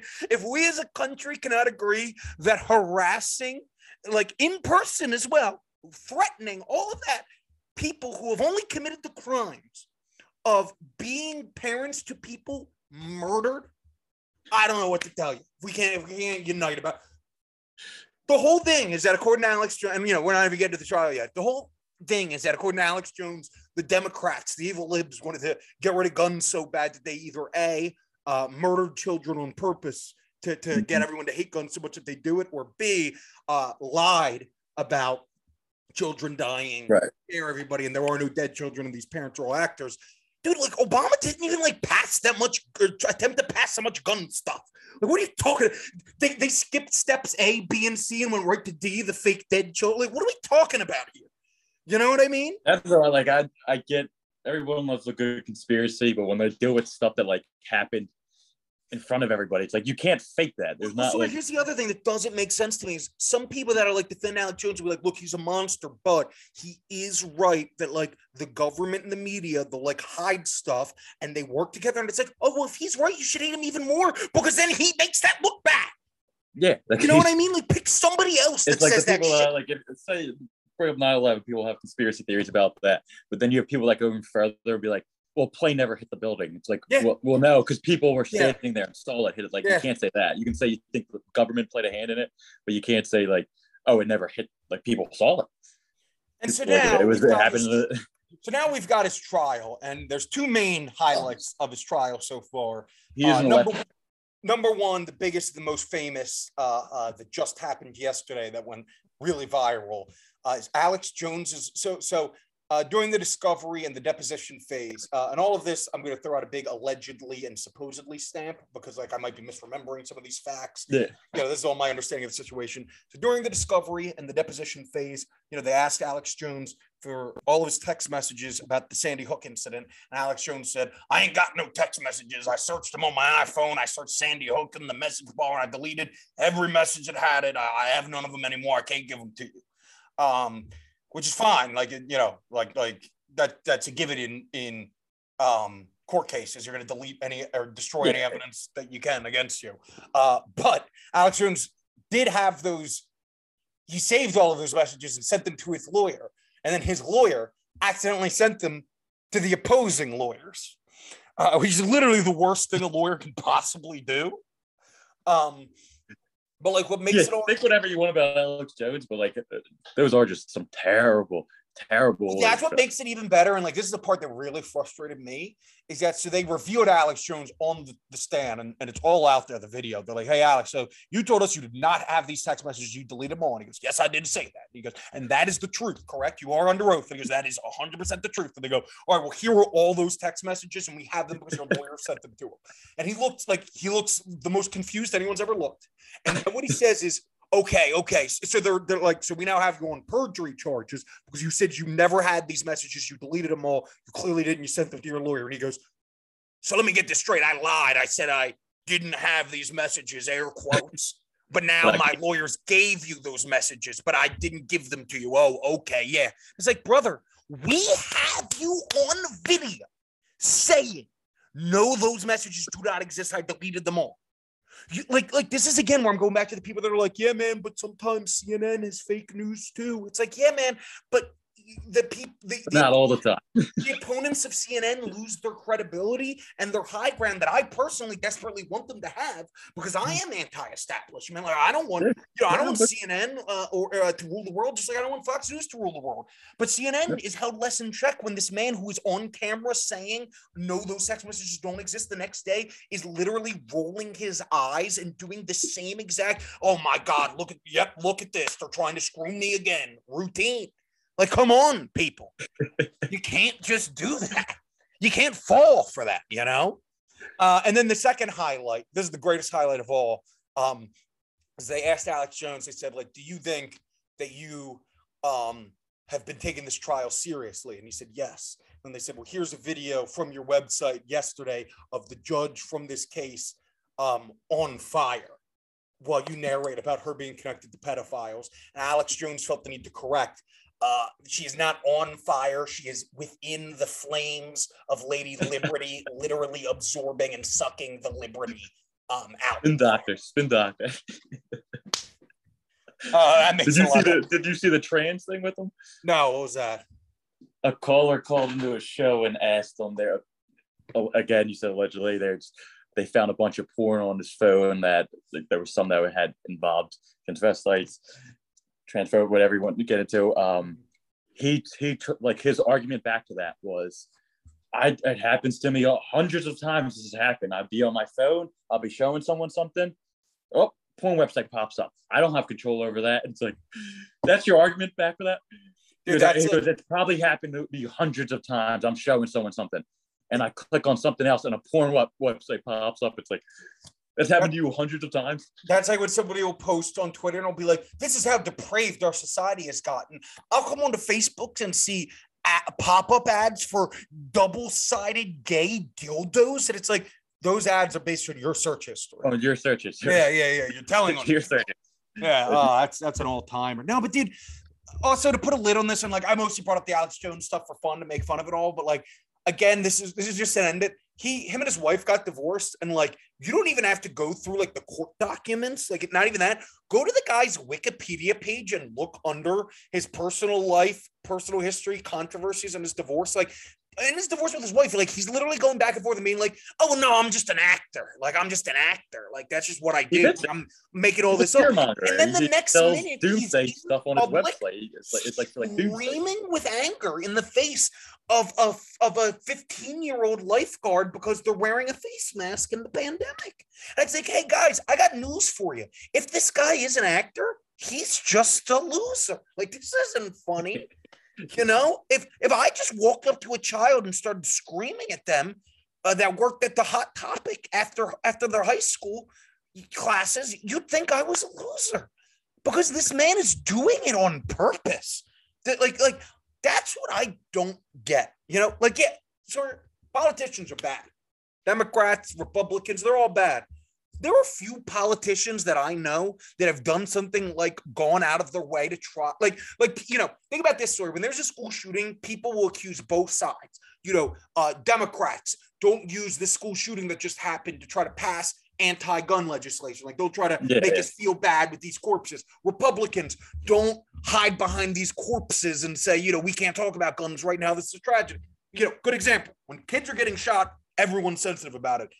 You know who wasn't? Literally this guy. He literally like I want to make this clear, sir. I don't grandstand. Um, I don't virtue signal except for when I'm joking. Like I'm just talking to you right now, and some other disciples are going to listen to this later. Like I, this is going to sound really like lame of me, for lack of a better term. I literally just have a two year old nephew. I'm not even a parent, and like I can't fathom going through all of that. And like what that, how can we not agree on that? You know, how can we not just be like, yeah, it was bad. Can't be doing that. He looks funny when he wears a tinfoil hat, though. Yeah, I mean, I think he invented that. I mean, dude, he did. He did go on, on Joe Rogan and say he's retarded. So, like, I you you, can forgive him for screaming at, at grieving parents who set their who committed the crime of, of having kids who got shot by guns and people like guns. So, like, again, literally, that's what it comes down to. Is Alex Jones is so worried about guns being banned that um these children didn't die or were executed purposefully uh, by George Soros. And it's it's like we can't say that's crazy, or else you're like, oh well, hold on now, let's let's not get political. Whoa, whoa now. Oh, oh boy, we got we got George Washington Sawyer over here getting his getting his gravel out, saying it's it's bad to mock parents of dead infants. Come on, uh, uh, uh. it's like, come on, guys. Oh man. To go I the like other way, I like the amount of characters you, you did tonight. to go the other way, um, to give like the Christians and, and the conservatives a bone, um, I think Aaron Sorkin really needs to stop thinking like he just discovered the fact that it says stuff in the Bible that people like don't go with it. Like Aaron yeah, Sorkin, uh, Aaron Sorkin loves love, I nothing some more. Sorkin, but he, he goes a little overboard. Aaron Sorkin loves nothing more than like a Southern or conservative or religious character being like, yes, I'm against gay marriage. I'm fine with gay people. I just don't like the marriage because of the Bible. And then someone else goes, oh, so you don't wear polyester, right? Right Mhm. here, Leviticus 84, 73, 22. It says, Thou shalt not wear unwoven garment. It's like, all right, Sorkin, we get it. Like people eat shrimp and, and- between and- that and then and then he'll do the the person has every view imaginable for one side and then goes but he's a registered of the opposite so Well, do you know what I love? do Um, that it doesn't count it's like well no if his beliefs are that way in the not. second season of the um in the second season of the West Wing, they got this blonde um Republican girl named Ainsley. yeah yeah Uh, and Ainsley Harris, and like an episode will happen. coming across the aisle to work with them an episode will happen though. Like Ainsley's working for them now, and Ainsley will be like, "Hey y'all, I just found this memo that says in Oklahoma, an extremist group is about to execute 15 people. like, shouldn't we maybe stop?" And everyone's like, "Ainsley, I don't have time to hear about you wanting to." To murder gays right now. I'm. Ainsley, like not now. I know you want to lower taxes on the rich, but and then at the end of the episode, they'll be like, "Wait a minute, did, did somebody hear that that an extremist group in Oklahoma has 15 hostages?" And Ainsley will be like, well, nobody heard it, but I sure mentioned it all day. That's right. Just because I believe in small government and family values doesn't mean I think that the the everyone should die and and be poor and the world's horrible. It's like, well, we all learned a lesson today, and it's like maybe you guys did. I thought Ainsley was fine before this. i was even giving him in the west wing when he was doing it like uh, he was still doing it early enough that he can kind of get away but like he, he keeps doing it it's like all right we, we get it Dude, I just saw the episode of The West Wing um where they make the. Uh, I are always you call gonna do that right now I always call uh, this episode of The West Wing uh, the episode when they say, let's do the news good, but about running the country. And they go, the big thing is they say they need to because you watched the newsroom before the west wing right I, uh, Sawyer, one of my biggest gripes, one of the biggest things that like I will die for is the fact that lunatics loved the, the West Wing, hate the newsroom. It's the same. See, like I love the West Wing, but I also love the newsroom. So it's Uh, not. I listen to me right now, El Disciples. I know you might be disappointed in me. I would die for the newsroom. That that fix Would you you? episode. That fix you episode. Why Will McAvoy. Even kind of shits on it now. Oh, I'll, I'll bite Sorkin's nose off. And when Will McAvoy, when Will McAvoy saves the Gabby Gifford broadcast, and then he says, Neil, when we're done with all this, bring in the Bigfoot presentation. Really? I think I need a little reminder in what's real. Well, I, I think you're going to find not now. Yes. Oh my, I'll die for that. I'll die for that. with it. Oh my God. When you try your best, but you can't succeed. Uh, we've got a killing and a shooting in Tucson. There's been a Congresswoman, Gabrielle Gifford, and she's been shot in the face. Oh, sorry. That's good stuff. There's one. Yeah, oh, got the, the hairs on my arm standing up. sorry. And then you know the other best part of the newsroom that, I mean, really, it's season one of the newsroom is insanely good, and all the rest of it can kind of Yeah. die. But sure, you know, the other great part is which one of us is he talking to? What the hell do you got going on here? Nurse, tell me more about your great aunt. Out here in the fields, dun, dun, dun, dun, dun. Well, I'm feeling here. Dorothy Cooper doesn't have a driver's license. Dorothy Cooper never had a car. Dorothy Cooper never had a passport because a fancy vacation was never in Dorothy Cooper's plans. The only problem now, Dorothy Cooper is being told because of these things, she isn't an American. Oh my God! I'll I'll take a, We will, Lucas. Oh I'll take a. bu- Do you know what else I love? Um, I love got? when he calls the the Tea Party the American Taliban, and he gives this he because he when he starts the broadcast, he sets a record for saying the word Republicans. He goes, "This past year, in 15 Republican states, 15 Republican lawmakers overturned 10 laws that were formerly passed by Republican governors and Republican elected law offices. And while I'm ashamed to call these people Republicans, I am not ashamed to admit that I myself am a Republican." And I was going to say, but don't don't forget, he's a registered reporter. yeah, yeah, yeah. It says that all the time. I love. Oh, but um, it is. It gets very awkward anytime uh, Sorkin wants to tackle race. It's very yeah. Studio got, uh, 60. I know. I, I tried to get you on Studio 60, the Sunset Strip. Do you ever see the part where uh, the white guy and the black I watched guy, all of it. You got me. I, I loved it. And, uh, when, Not- they, get, in when they go to the stand-up show to scout I- black talent? very great bad watch. They go to the stand-up show to, to scout black talent, and the first black comedian they see is like, "I'm gonna eat my fried chicken and watermelon and big booties all day." I want to make this very clear. I did not just do a racist stereotype. I was calling out a racist stereotype. If anything, I deserve some sort of medal of honor. But it's just like it's like and and then the black character. Not only that, the the the one actual that's a show based off like an SNL like thing. Yeah. The one actual stand-up comedian D.L. Hughley on it plays like the most serious role in the show. yeah, Makes, makes no sense. and he's the one in like like that's the thing. He's the one that's always got to like tell him like, oh, you're gonna cross the line with that. You're gonna. It's like ah. he's an actual comedian. Studio 60 in the Sunset Strip starts with this edgy, controversial sketch called Crazy Christians, and it is the oh least God. edgy, controversial, or funny thing I've We've ever seen. it. they. They should have never showed because the, the Yeah. how much they talked about. That would have been a lot showed- better. Yeah. There's a lot of times in that. Sorkin just ain't funny. I'm sorry. No, he's not. He's not. They were Sorkin like, is not funny. Dude, no, but I mean, to they this have a whole. day, How did they not have more actual comedians on that show? Sawyer, Like Matthew Perry plays a comedic actor. Uh, Bradley, what's it? Uh, the guy from Get Out. And, and Bradley uh, Whitman, that guy, that guy is horrible. he's great in the West Wing, but he in that he's just not funny. He's not like. in, in Studio 60, he is so bad. Oh, he's he is too much. so bad. Also, what's great about Studio 60 is there's that one like serious studio executive that's in every Sorkin thing. He's always like, I'm I care about the money, damn it. And like three episodes into Studio 60, he's just like, ah, come on, I'm one of the gang now. Doesn't make one any of the gags. sense. Doesn't make any Yeah, sense how he turns it. But really, the greatest character from Studio 60 is Tom, the white uh, uh, face of, of the SNL show. He's part of the quote unquote big three of the show. None of the big three are funny or seem to be big deals or famous at all. And um, this man's parents, that ship could have been great. oh. the Tom's Tom's brother's a Marine, and his parents visit him at the Studio 60 stage, and they just like don't know a lot about comedy and Hollywood history. And but like they're very supportive. Like literally, the mom shows up and is like, "Oh, honey, like I feel like this is Hollywood. I can't believe I'm here. I feel like Joan Rivers is about to interview me." And she's like, "Shut up, mom. That's a red carpet, you fucking hick." It's like, Jesus, dude. She's trying to take literally at one point he's giving him a tour, and his dad's like, Oh, son, there's the, the stage. That's where you and your friends do your, your skits, right? And he literally, I'll never forget this line. He goes, huh.